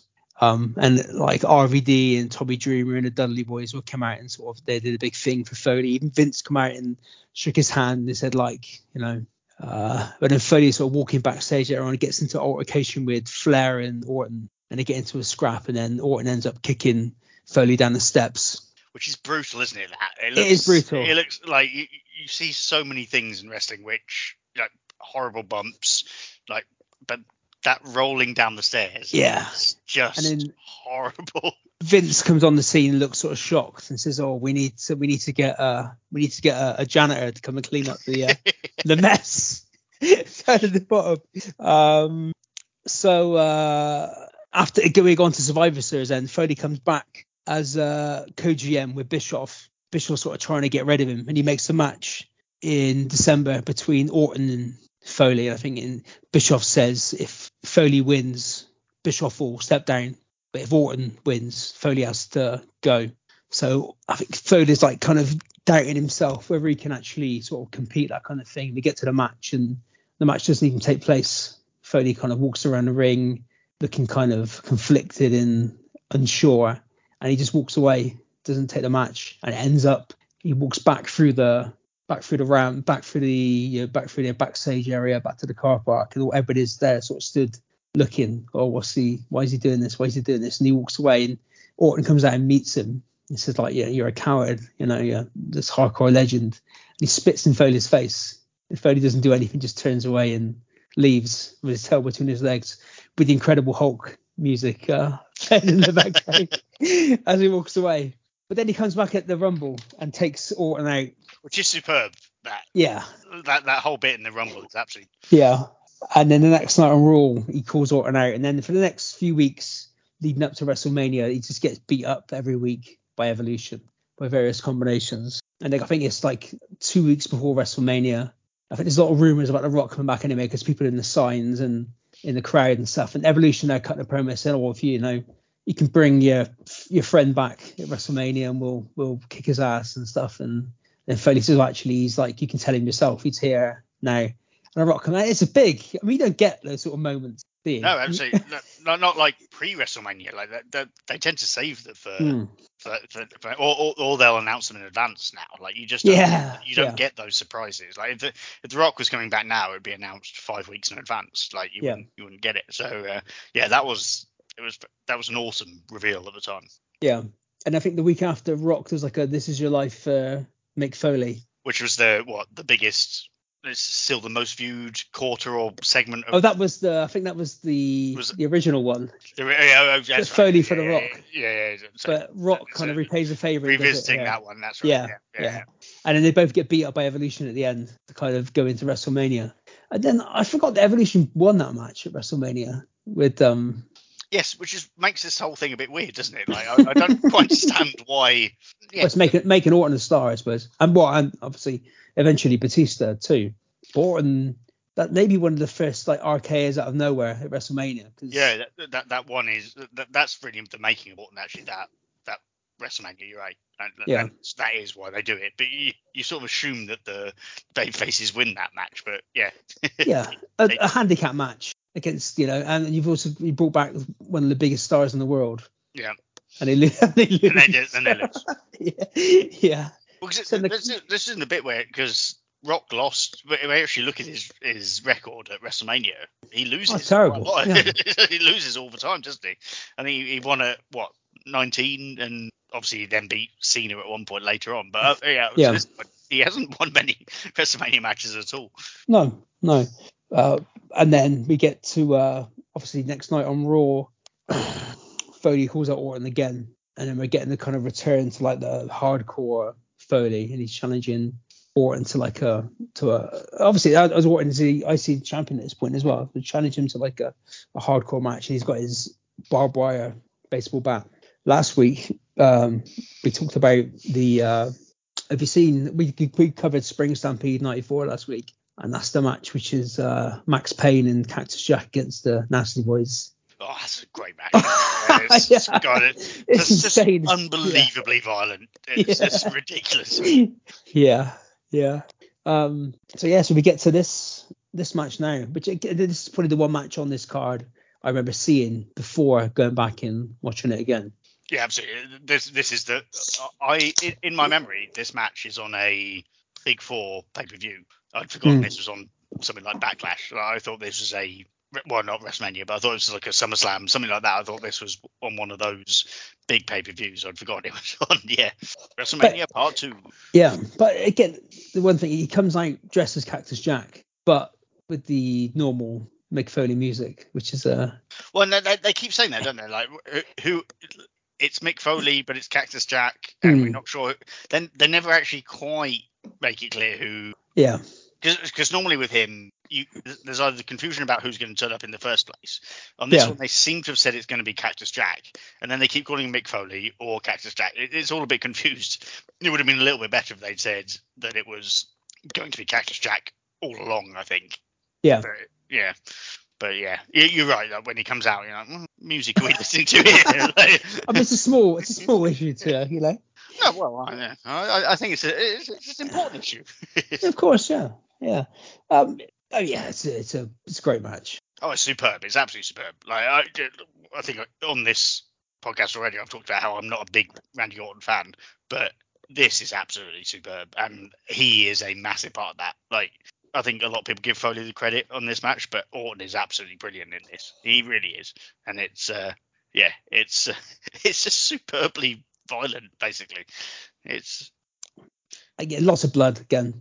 Oh, huge amounts of blood and blood early as well. Yeah, they don't mess yeah. around with time, do they? Like, like Orton is bloodied very early in this, and it's uh, the, the, the- I mean, literally the start of the match is they both got barbed wire baseball bats, and Orton throws his away to use a bin, and just crush over his head. It's like it, there's no there's no build up to the violence. It's violence No, straight away in this match, and I think that's what makes it superb actually. And again, it, it, it's quite hard I think knowing Randy Orton now to um to look at the match, but like he this was so unusual for him as a character at the time. This was really out of character, and it made him I think the Yeah. the character that he well he became in the next next 12 months. Yeah. Again, he was 24 at this point. Um, yeah, but you get yeah, you get the lots of um the barbed wire baseball bat to the balls, which is always uh, Yeah, that bit where he, he leg drop he leg drops was Barbie. that, that's Yeah, Barbie yeah. is the yeah. He puts Barbie on on Randy Orton's balls and leg drops it. You're like, that's not helped anyone again. no, yeah, yeah, yeah. that's a terrible offensive maneuver. But, And then I forgot the bit, the bit where he gets the lighter fuel out and, s- and so that was really weird, right? Yeah, yeah, yeah. The fire marshal, like, it's, it's so I, I don't really understand why they did that. No, because he didn't follow through with it or anything. So No, exactly. I felt like there was something a bigger story there, but like Yeah. short, like it felt like everyone wanted him to set fire to that thing, and I don't know, like that. It, yeah, that felt very strange. I, I assume what actually happened is everyone knows that he sets fire to that in ECW generally, yeah, and everyone would have been upset if he didn't do it. So they want to make Bischoff the person who stops him. But yeah, that genuinely felt like an actual fire marshal issue that came up, and they're like, no, Yeah. you're not doing it.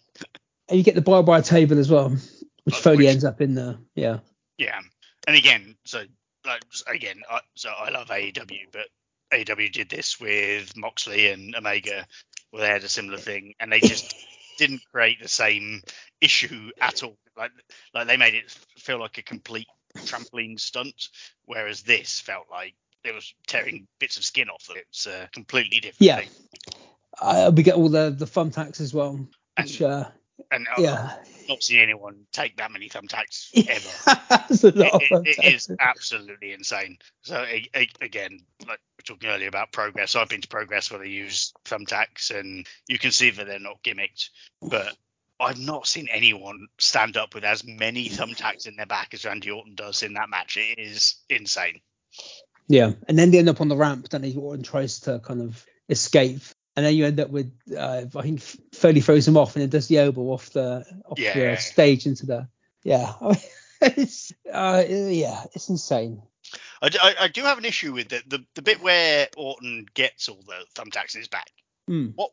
Because what happens is he tries an RKO and gets thrown into the thumbtacks. If he had hit the RKO, surely he would have He landed still ended up in the in all the thumbtacks, yeah. But I suppose Yeah. the point is that Foley would also have had them like in his eye. At that in his point. face. Yeah. yeah. yeah. But, but yeah, I, I, it is one of those sort of mm, what were you actually going for there? I'm not really sure if again if you got slammed into some thumbtack. I, I mean, it would hurt. If anything, you want to get up quicker, wouldn't you? Yeah, you literally would just get up immediately. yeah, yeah, yeah. So I'm not sure about the you know the validity of using thumbtacks in a in a actual match, but um, if you end up with yeah, so they ended up back in the ring and Orton gets the bat, but then you get Socko, and then this is very much like the back when we did our um Christmas shows. Me and Dan Griffin did the uh Cactus Jack Triple H from the Royal Rumble 2000 one 2000 2001 2002 maybe i can't remember what it was but in that match it was triple h did two two pedigrees like one was like normal pedigree and the other one was a pedigree on the thumbtacks and he wins with that and this was similar with orton doing the rko and then a, on the baseball another bat. rko on there yeah so but yeah i mean it's a great match and they're both torn to shreds basically aren't they? It's insane, and, and- and it's quite hard to picture it now. But like this was so out of Randy Orton's wheelhouse at the time. Uh, it, th- this completely changed, I think, how everyone saw him as a wrestler at the time. I mean, he went on to continue being very boring, but in this particular match, he was very much not boring. And uh, yeah, and again, it's it's Foley just putting people over, which is his absolute skill, and he does that. He does it absolutely brilliantly throughout this. And uh, and they both well, Orton comes out looking like an absolute badass, basically, despite the fact he's been killed. And uh, yeah, it, it absolutely does for for Orton, and and subsequently goes on to win the world title. What four months later? Yeah. And I don't think that would have happened without Mick Foley being involved. yeah i mean again Foley, he came back and did the same with edge didn't he like Absolutely, yeah. two years down the line after this so Yeah. um Oh, Yeah, no, so- yeah. Maybe we're, maybe we're waiting for the uh, the Mick Foley Jinder Mahal match that will get Jinder Mahal over. maybe maybe, maybe, that- maybe that's what's coming. Mick Foley, Tony D'Angelo. yeah, absolutely. Yeah, yeah, maybe. Uh, but then, do we get the John Cena DVD Oh, advert now? or Good lord. yeah, no, yeah, no, that is when it happened. Good lord. But the thing is, I mean, he was going back and watching the. So I watched the Raw leading into this. I watched that the uh, draft lottery Raw, and he turned up on Raw then for that night, and that that felt like a big. I think it's the first time he'd been on Raw. That's a massive Cena. pop he gets, isn't it? Yeah, it's Yeah, insane. absolutely. He was he was a he was massively over. Again, this is before he was world champion. Yeah, so yeah, we're we're in the uh well uh, this is when he's still doing the sort of the rapper gimmick Mm. generally. So But everyone loved him. uh, yeah, this is this is when everyone liked John Cena. yeah. if, if, if anyone could remember those halcyon days. yeah, yeah. But his uh his word life DVD is I went- it, it didn't make me want to buy the the Word Life DVD. I'll be honest, but Not uh, really. but Showed him smacking Stephanie on the bum. yes, indeed, yes. Um, but yeah, but he I suppose he was over on SmackDown. I think he, I think he did he win the US title at WrestleMania? I think he beat the Big Show. Yeah, yeah, yeah. So this is post him being the Big Show, which is his first big win. Yeah, and the year Um, down the line he beat. He so, yeah, the title, didn't he? Year down the Yeah, line. so I think we get a little bit later. We get the JBL anti Eddie Guerrero thing. So JBL Yeah, that's- beats I think that's the next pay per view. I think is JBL versus uh, Eddie. Guerrero- and, and, After then, this uh, one, yeah, and then Cena takes it off JBL, doesn't he? So that's the yeah. that's the We get a year of JBL as champion, and then indeed. yeah. Wow. Yeah, it's it's quite funny watching John Cena being again a little bit like a Tony D'Angelo gimmick at this Yeah. point. There we are. See, so it could be Yeah. 10 years down the line. We're talking about Tony D'Angelo's 15 world title reigns. Are you booking Tony Tony D'Angelo versus John Cena for WrestleMania yeah. 55, whatever it is? Yeah. God. So at this point, I look at there's still an hour to go on this show, which is slightly worrying. yeah. Yeah. Um. So we go from Mick Foley versus Randy Orton to La Resistance versus the Hurricane and Rosie. Yeah, this is a uh, a jarring move of matches, isn't it? Like, and, and I tell you what, the crowd do not want this match to happen. they, they No. are- they love the previous match. They do match. Oh, we're still in the the kind of post 9/11 era of French being villains.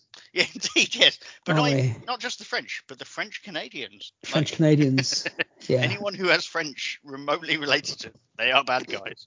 Rob Conway is a, a French sympathiser, apparently. Love that phrase. I'm not sure what in particular he's sympathising with France about, but Yeah. He's very, you know, very pro Zinedine Zidane or something. I, I don't know. it is. uh, so yeah, and um, Rosie is a superhero in training, Yeah, which is uh, the um, yeah, well, we know what that abbreviation absolutely. makes up.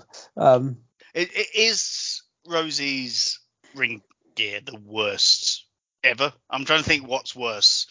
I mean, Giant Gonzalez is probably worse, but that that that that gear is how to make someone make be the worst wrestler of all time. the thing is, he was only a superhero in training, so That's true. He didn't quite, you know, he didn't No. reach full super. He didn't reach um, oh, what's her name? Nikki Ash. Nikki Ash. Almost, she's almost a superhero. She's almost a superhero. He was in training. Yeah. She's a- a- a level up from- okay, yeah. Yeah, yeah. Um, and Eugene comes out and starts running the ropes, and this match is so awful. Actually, when Eugene came out, I was like, well, at least something's happening. But, but God, Eugene, it, it's so problematic, isn't it? Eugene, it- Well, yeah, because again, even the commentators are like he's basically they're saying he's got special needs. The commentators in a probably less sensitive way than I just said that. But yeah, I mean, again, we're not talking 1975, are we? This is that, that's the thing about this. Like, if, if I watch this match and someone said to me, "What year did this happen?" I'd be like, "Yeah, well, maybe the 80s, but it's 2004." Well, I was talking to somebody the other day about um when was um uh Zeb Colter and uh that was yeah, yeah, that was like 2012 or later than that, that was if anything that was people talk about Nigel Farage being the uh Well, it, was pre, it was pre, pre-Trump, wasn't it? it was a long way Yeah, Trump, yeah. and you know, and, and then that became reality. But I remember they had to come on TV and said they they did they've reduced like they like when that gimmick first came about, there was a lot of people saying like this is massively offensive and and then they had to kind of produce a video saying we're like playing the characters on TV that you know we don't actually believe. I, I don't know I don't know Dutch Mantell, but I imagine he probably does believe a lot of that stuff. It was on um, John Oliver tonight, I think, at one point. was it? Yeah, Yeah. because I think at one point they referenced John Oliver as being a, a bad foreigner. Yeah. and so I, I, I actually I don't think I know there was definitely a, an episode of last week tonight where Mick Foley was on it with Yeah. John Oliver preparing him for a wrestling match against Dutch Mantell. it's it's so bizarre. But I mean, it was it was an entertaining gimmick. I think the weird the weird thing about all of that is that they thought they were heels, but actually a lot of the crowd went with them. That's the thing. You have to be quite careful, don't you? And then, then you're like, oh shit, quite a lot Yeah. of our fans are quite racist. So That whole uh, "we the people" thing. yeah, exactly, Yeah, there's a very very thin line to. Uh, exactly. yeah. Um. But yeah, I mean, so Eugene comes in, starts running the ropes, getting excited. Regal comes down as well. But um, I don't remember the finish of this match actually. I might have just blanked out of the uh, Well, so yeah, so Regal Hurricane- comes down. Hurricane and Rosie win. Yeah, uh, uh, there is a distraction. I think Eugene distracts them in some capacity, but Hurricane hits the yeah gets the winner. But and then Eugene's celebrating as if he's won, which is really Yeah. weird. and no one's reacting to this at all. That's the weird thing about all this. Like, if if this was a popular gimmick where people liking it as a Yeah. Yeah, you- you'd be like, yeah, that's fine, but it's absolute silence. I mean, it's a fairly, I wouldn't say a sophisticated gimmick, but like, what what emotion are they expecting to elicit from the crowd? That's the thing. Yeah, like, so this child, sort of childlike character Yeah. has run down, got involved, having previously somehow found himself in the women's dressing room, Yeah. got involved in this match, and you know ruined the match ultimately. Yeah, as you said, what reaction are the crowd supposed to go for here? It's it's very very strange, and this is not long before. Is it n- the next year or a couple of years where they sort of sacrifice him to the ECW crowd when they do the one Yeah. night one night stand, and like he is literally sacrificed to the crowd. All. Yeah, it's uh, not good the Eugene gimmick. I don't think. No. Well, hello to Nick Dinsmore because he he applied for one of my treats before when I was mentioned. I spoke about uh his run in Ring Ka King as uh Doctor uh, Nick Dinsmore, and he replied and uh, he said, uh, who who was that? He's a Yeah. superb wrestler, right? Like, Hmm. Again, I, I- I can't confess to have seen a lot of him, but it, from everything I've read about him, he's a superb wrestler who was just given this really, really weird and unacceptable gimmick. yeah, yeah. who knows? Um, but yeah, so the main thing was that Hurricane and Rosie won that match. um, Triple Well, we, I was yeah, going to say, what I will say is that that match, which I think was supposed to be a little bit of a comedy match and you know a bit of a palate cleanser, was much more entertaining than what we then get with Edge and Kane. yeah, well, yeah. So we get yeah, we get Edge and Kane next, but, but before that we get Triple H, and we get Shawn Michaels turning up in a suit, so we know he's arrived as well. So that's good. Yeah. Um, Yeah, And then we get uh, Edge. uh, until that point, it was only a it was only a one on one. Like yeah. well, we had seen Chris Benoit turn up, yeah. Uh, I, no, that's true. He yeah. knows what's going on. I mean, he lives in Edmonton, so you assume he's going to be there. Yeah, you just But- roll out bed and be there. It's fine. Yeah. So Edge, Edge versus Kane. So Edge came back after the draft. I think he was he was one of the people that was picked in the draft. It was like oh, he's injured, so but he came back and I think his first night he speared Bischoff. Got into it a bit with Johnny, whatever his name was that week. yes, Joe- Johnny wrestling. and then had a bit of a, t- a bit of a to do with uh with Kane. Um, obviously Kane had just finished his WrestleMania. He was, I think he wrestled the Undertaker at WrestleMania. That's the thing. So yeah, that's what I wasn't clear on was how we'd got to Edge v Kane because Kane had obviously had this years long feud with the Undertaker, which culminated at WrestleMania 20. Yeah. And suddenly he was sort of wrapped into this Bischoff Johnny Nitro. So that Nonsense. go back to the the night that Mick Foley got kicked down the steps by Orton was the same night that uh, Kane took his mask off. Oh, okay. Was it that that recent one? Okay. Yeah, yeah, yeah, yeah. So it was like late or mid sort of summer 2003. So that was the, the start of his uh, his political campaign that we could see his face, Yeah, see his yeah. face, and that's it. yeah. Um. But yeah, so you get the the whole. There's not obviously you got the the Kane feud with the Undertaker at WrestleMania, and then Kane comes into this, and there's not really much. It's Edge has come back, and he needs someone to fight. So It's weird though, isn't it? Because he'd been off for a while himself, Edge, right? He'd been off for yeah. over Oh a yeah, year, about a year. right? Yeah. Yeah. So uh, I didn't quite understand why they brought him back into such a non-feud. No, Kane. it's 'Cause- just somebody the Kane who was kind of just come off losing to the Undertaker. So you think you don't want to get him to lose his next match Yeah, as well. and they built it around this whole his arm is broken. Yeah. Was sorry, his hand is broken. Yeah, it was just all. It was just. It was very lame as a return angle for Yeah. Edge. and it was like five or six minutes of a match. Um, Earl Hebner was refereeing this match. There's a lot of uh, "you screw Brett" chants for Hebner, It was yes. There were. and there was a uh, "fuck you Earl Hebner," uh, "fuck you Hebner" chant as well, which was uh, Yeah, I know because there's a, a guy who keeps holding up the sign that says "I forgive you, Shorten," but no Yeah. one's forgiving. Uh, no one's no, forgiving giving Earl no. Earl. He's he's absolutely in the uh, in the dirt with Canada. Yeah, but this is like, this is the match, and Edge wins, and I think it's a bit of a might use that cast ripping off Lex Luger. No, Lex Yeah. Luger had uh, a plate in his arm, and he didn't have a cast. Well, so I was going to ask you this as a medical professional. Yeah. If you have a cast and you hit someone, does that not fuck you up more than the person you're hitting. Well, I mean, the cast should be protecting your hand. So, but then you see, don't you? If you see, um, if you see somebody with a cast in wrestling, and then somebody drops them on the cast, then it hurts, doesn't it? Well, that's what, so that's what I was going to ask. Like, if I if I hit someone in their cast, does that hurt? It looks like it would hurt me, but Well, the thing is, I work in medicine. I don't work in bones, so I'm not. It's not really my, uh, not really my field of expertise. But- I'd imagine if somebody hit you in the face with a cast on, yeah, that would hurt. That would definitely hurt you. yeah, If your arm was broken in it, would that would it hurt your arm? I don't know. I'm not sure. I mean, you can't just if you've got a cast in your arm, it doesn't mean your arm's like impervious to pain. Well, that's it? yeah, that's that's what, yeah. that's it. 'Cause yeah. That seems to Otherwise, be you just wrestle with a body cast, wouldn't you? exactly yeah. You'd just be the the, the yeti the entire time, but without yeah, yeah, plaster of Paris. But yeah. Um, but yeah, I mean, yeah, this is barely even worth mentioning this match, is it really? it's so like considering they built it up as quite a big match, it is so inconsequential. Yeah.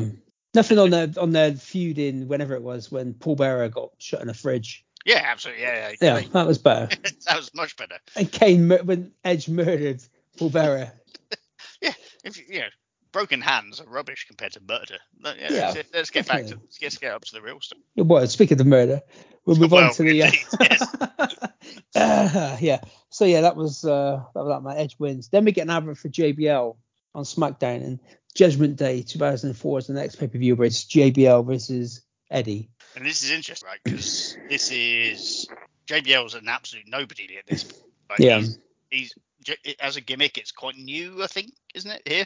He was Like, at WrestleMania, was he? So it's literally just after WrestleMania. So he, you know, he's still just one of the acolytes, really, to a lot of people at this point. And this is the build up to him dethroning Eddie Guerrero. Well, yeah, I think that happened in the in the summer when he actually wins the. Yeah, so I don't think title. I don't think it happens at Day, but it happens soon after. But yeah, Yeah. Like, this this is a bit like the Jinder Mahal thing where they go, this guy is suddenly a main event guy, and everyone has to go, okay. and Yeah.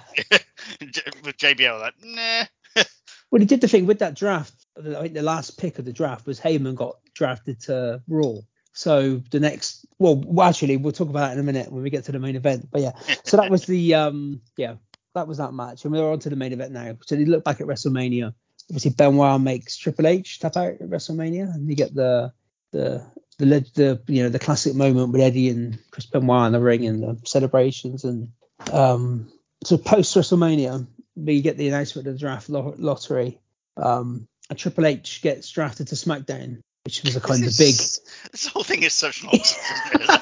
the big the big shock thing. So the next night, well, the Thursday night on SmackDown, Kurt Angle comes out because Paul Heyman got drafted to uh, to Raw as well for SmackDown. Heyman was the SmackDown GM, so there's no GM on SmackDown. Angle comes out and announces that he's the the GM now, and his first act as GM is to trade Triple H back to Raw.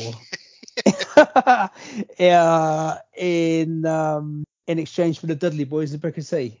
It's so like if they'd literally just said we're going to do a rematch of the WrestleMania match, everyone would have been like, okay, it's a bit lazy, but fine. Yeah. This whole moving of people between brands to get back to the match that you wanted is so. It was a good match on that draft lottery. I think I can't remember is it either Heyman or Bischoff makes a match where it's Triple H versus Eddie for the title. I think it's probably the only time. They, well, they might have wrestled when they came in as the, the whatever they were, the uh, the Radicals back in the. yeah, yeah, But that yeah. might have been the only match they ever had as uh, as two sort of major single wrestlers with Eddie and Yeah. Triple H. But yeah, so so basically Triple H the next week after he's back on Raw straight away. But um, Shawn Michaels when Triple H got drafted to SmackDown, Shawn Michaels went to Bischoff and said like, I want to be drafted to SmackDown as well because Shawn Michaels still wanted Triple H basically, and Bischoff says, no, no, no, I'll you know to make you stay, I'll give you the main event at Backlash, is you and Benoit. But then when Triple H comes back, he manages to sort of strong arm Bischoff into sticking him into the main event as well. So they end up getting the, the triple threat. Then Triple H has his issues, obviously the matches with Big Show and Benjamin, but then sort of leading into the when Triple H is kind of sidetracked with Benjamin, you're getting Benoit and Michaels against Flair and Orton or Flair and Batista. So it all kind of the last match. I think the last night before the pay per view is Evolution versus um basically all the faces: Benoit, Michaels, Yeah. Benjamin, and Foley. So again, like we said earlier, Shelton Benjamin was properly being pushed as Yeah, he being was, a, he was right right in with the yeah the main But- event here, wasn't he? with the top guys. Um, so yeah, so we get to this match, and I mean, I don't really remember WrestleMania that match to be honest. It's one of those matches, you know, it's, it's you're going to go good 25 minutes, 20, 25 minutes. It's going to have for all the. Again, we're recording this a, a few days after Triple H has announced his in-ring retirement. Indeed, He, yes. he may yeah. have come back and beat Seth Rollins at WrestleMania. I don't know. Getting his win back from whenever it was uh, a know, few I years ago. if, if he's going to come back and beat anyone at WrestleMania, it'll be Cody Rhodes. Yeah. That'd be amazing, wouldn't it? If that has happened, then. Uh... that, yeah, that would be quite incredible. But that was the uh, that was the gimmick all the way along. That he comes back and beats Cody at WrestleMania. He's uh, long-term storytelling. yeah, yeah. But I mean, this is that period where people say this is the kind of like the the reign of terror, and uh, and again, most rules did start with a good 10, 15 minutes of evolution. Triple H doing the promos. Um, but I think I, I before I started having a proper uh, job and trying to go to university and stuff, I was going through watching back all the old rules, and in that kind of early 2000 2001 time period before he got the injury when he was him in Austin in that tag team, he was carrying a lot of the stuff Triple H, and again he's putting on some pretty good matches with Jericho, with The Rock, and with all those Yeah, kind of people. So Look, uh, the reign of terror, I think, is a was a thing. Like he he held down a lot of people, but what he was doing was good a lot of the time. That's the like it, it's you can't ignore the fact that he was having good matches and he was a good Yeah. character, etc. But yeah, th- there's obviously uh, a lot more behind the scenes stuff there. But no, no, like, like well, that WrestleMania match, the the triple threat at, at Mania, he was superb in that. Like, yeah, and he didn't need to take the submission there. Like he could have made Michaels do that, and uh, and he didn't. And uh, I, I don't like Triple H. I've, I've, said that before. But Yeah. that, that, and, and this this era is the bit where he's at his worst. But like he did do, he was always good in the ring, and he did uh, he did do a lot for people when he wanted to yeah, and it, I suppose it's slightly unfortunate. The one person he really did the biggest job to was Chris Benoit, who, yeah, who uh, he can't really go and go. Well, yeah, I put him over.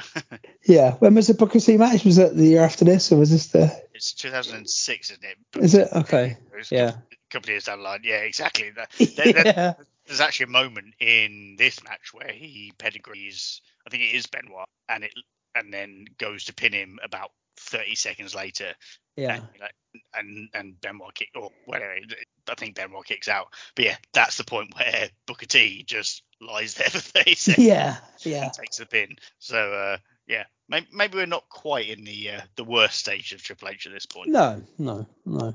But it's some good stuff with I think there's obviously the ref bump. It's got to be a ref bump out there in a Royal title match. And then Hebner comes down. I tell you, Mike Chioda takes a hell of a bump here. Though. Yeah. Well, Yeah. he sells it like hell, but he looks like he's been absolutely killed. He's he's, he's superb here, and then and and it is brilliant that they then bring out Hebner in Canada. Yeah. it's, it's it is great. This it really, and I'd actually forgotten this Yeah. to Canada as part of this this match. I'm so Because then soon after, uh, Michaels puts a sharpshooter on Benoit as well, doesn't he? yeah, absolutely, yeah. And then, what's what's really funny is that like up until that point they haven't been anti Shawn. Like uh, there's actually a guy who keeps holding up a sign that says "I forgive you, Shawn." Um, and the crowd generally have been like there was no booing of Shawn when he came out, and then there is a point where like, when he goes to put on the sharpshooter, that's it. That and again, all planned, all brilliantly done Yeah. to to get Benoit over more than anyone else. And uh, but yeah, it's it's it's actually really superbly played from start to finish this match. Yeah. And you get your you get the the Triple H. Uh, Shawn Michaels goes for a table, and you get the the sledgehammer and all the all the, all the traditional uh, traditional little The, spots. the bit where Shawn goes through the table is like again. So I was, I was talking earlier about what was Randy Orton hoping would happen when he RKO'd someone. What was Shawn Michaels going for I when know. he, Yeah. he launched for that? Because he launches himself about four feet over everybody involved.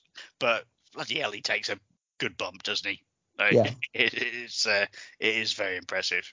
There's a couple of bits. I think what we end up with, I think Shawn Michaels taps out to the sharpshooter, but there's a kind of bit where Triple H is trying to reach. So there's almost an element of them still kind of trying to work together to kind of Is it the the way they um they build this match around the sharpshooter generally actually is very Yeah.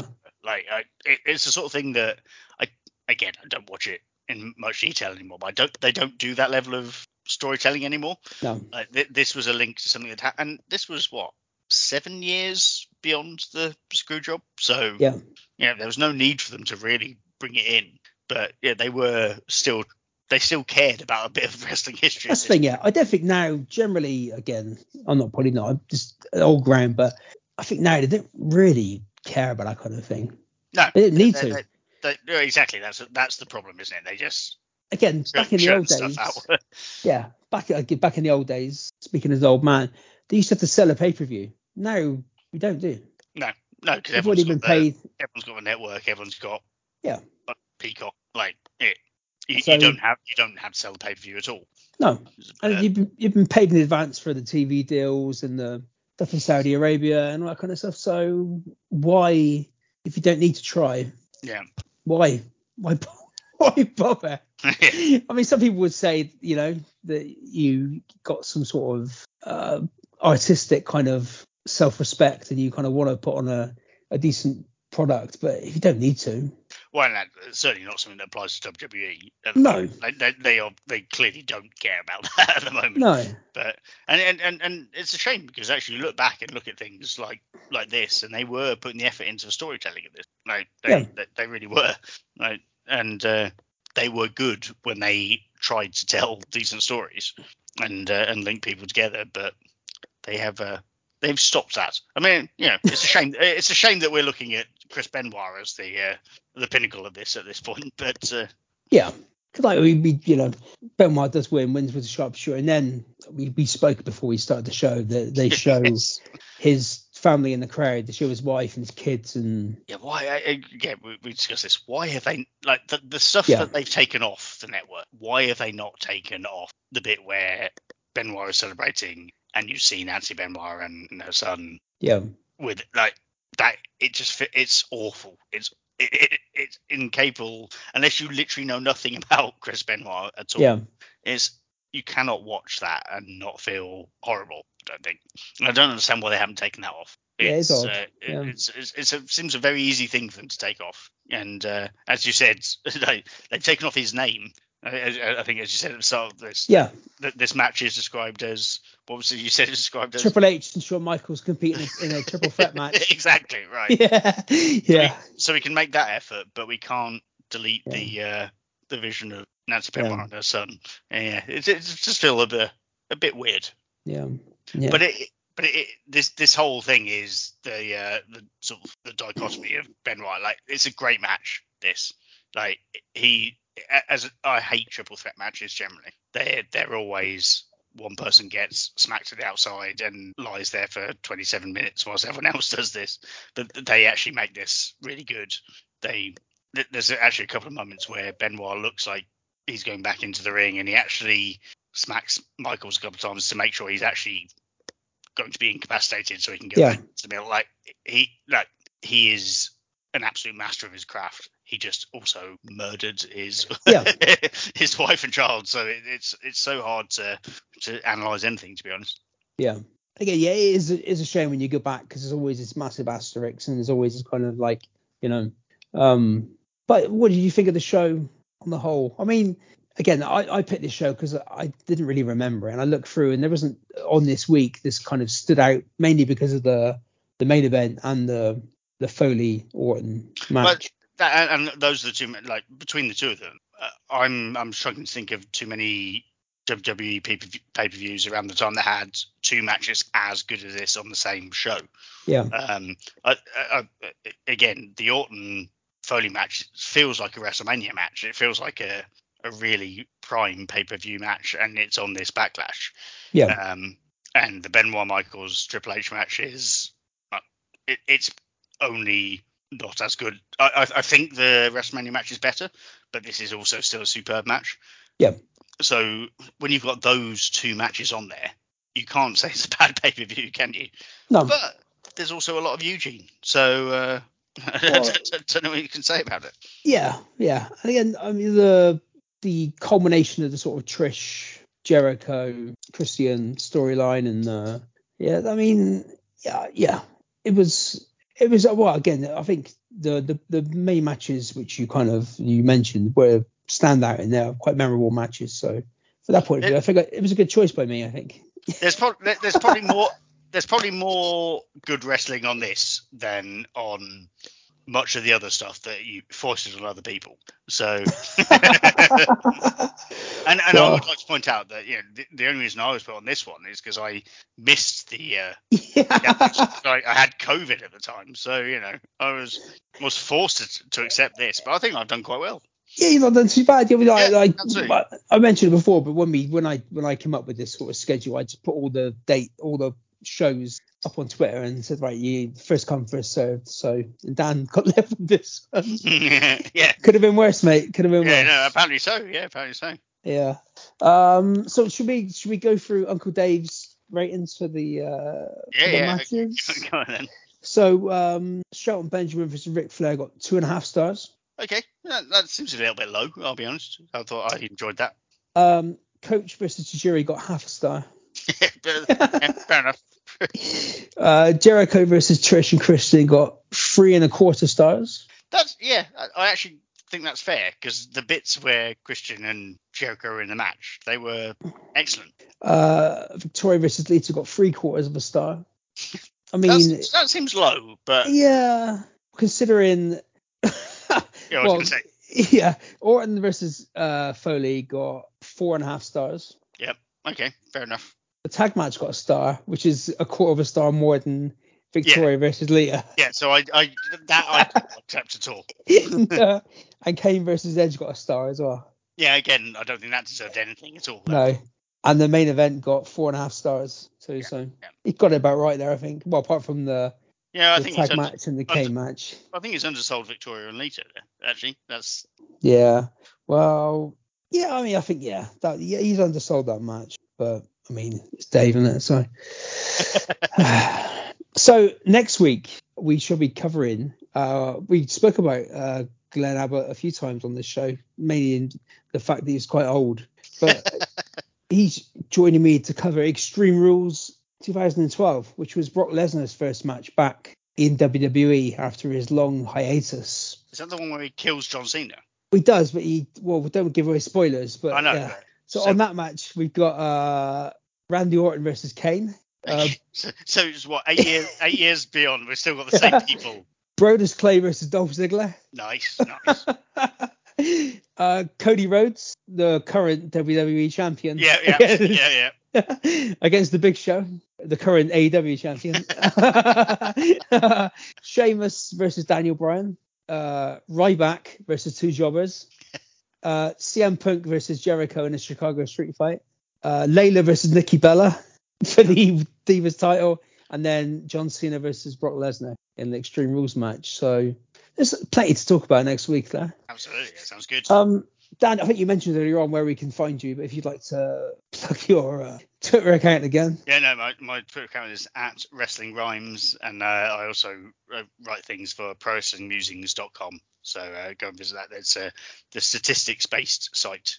And have you appeared on any other podcasts recently? You've, done a couple Uh, of. Yes, so I've, I've been on a, a podcast with uh, with Sam talking about uh, the um, Cody versus Darby Allin four match run. So uh, yeah, go and check that. I should forget what the link is for that one. I'm a terrible pro terrible promo myself. But uh, if you uh, if you go to my my Twitter feed, you'll Nice. Well, thank you very much for coming back. I'm sure you'll be back again at some point. Um, God knows what we'll talk about then. I hope so. I I, I, think we should li- like do a really obscure stardom Oh, whoa. wrestling thing. That, that, I think that's what we should do. I'll let you pick next time, and we can, yeah, we can try and broaden my horizon slightly. Uh, you know where we are at Bang Bang Podcast. Thanks for listening and thanks for supporting the show. And um, yeah, thank you very much, everybody. So obviously this time round, I'm getting the, the guests to pick. Last time it was uh, a wrestler's theme tune, and it could be any. What did you pick last time? You remember? Oh, oh no, I picked the DX theme tune because it was Oh, okay, the, right. the, D-Generation X. Uh, Yeah. So now I'm asking people to pick a current wrestler's theme tune to play us out on. So, Dan, gone for? I'm going to go with Sting because I, I think that the uh, his music would be absolutely superb. Yeah.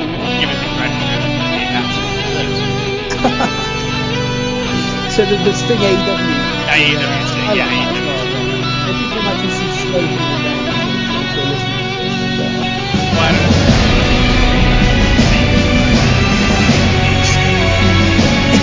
Yeah.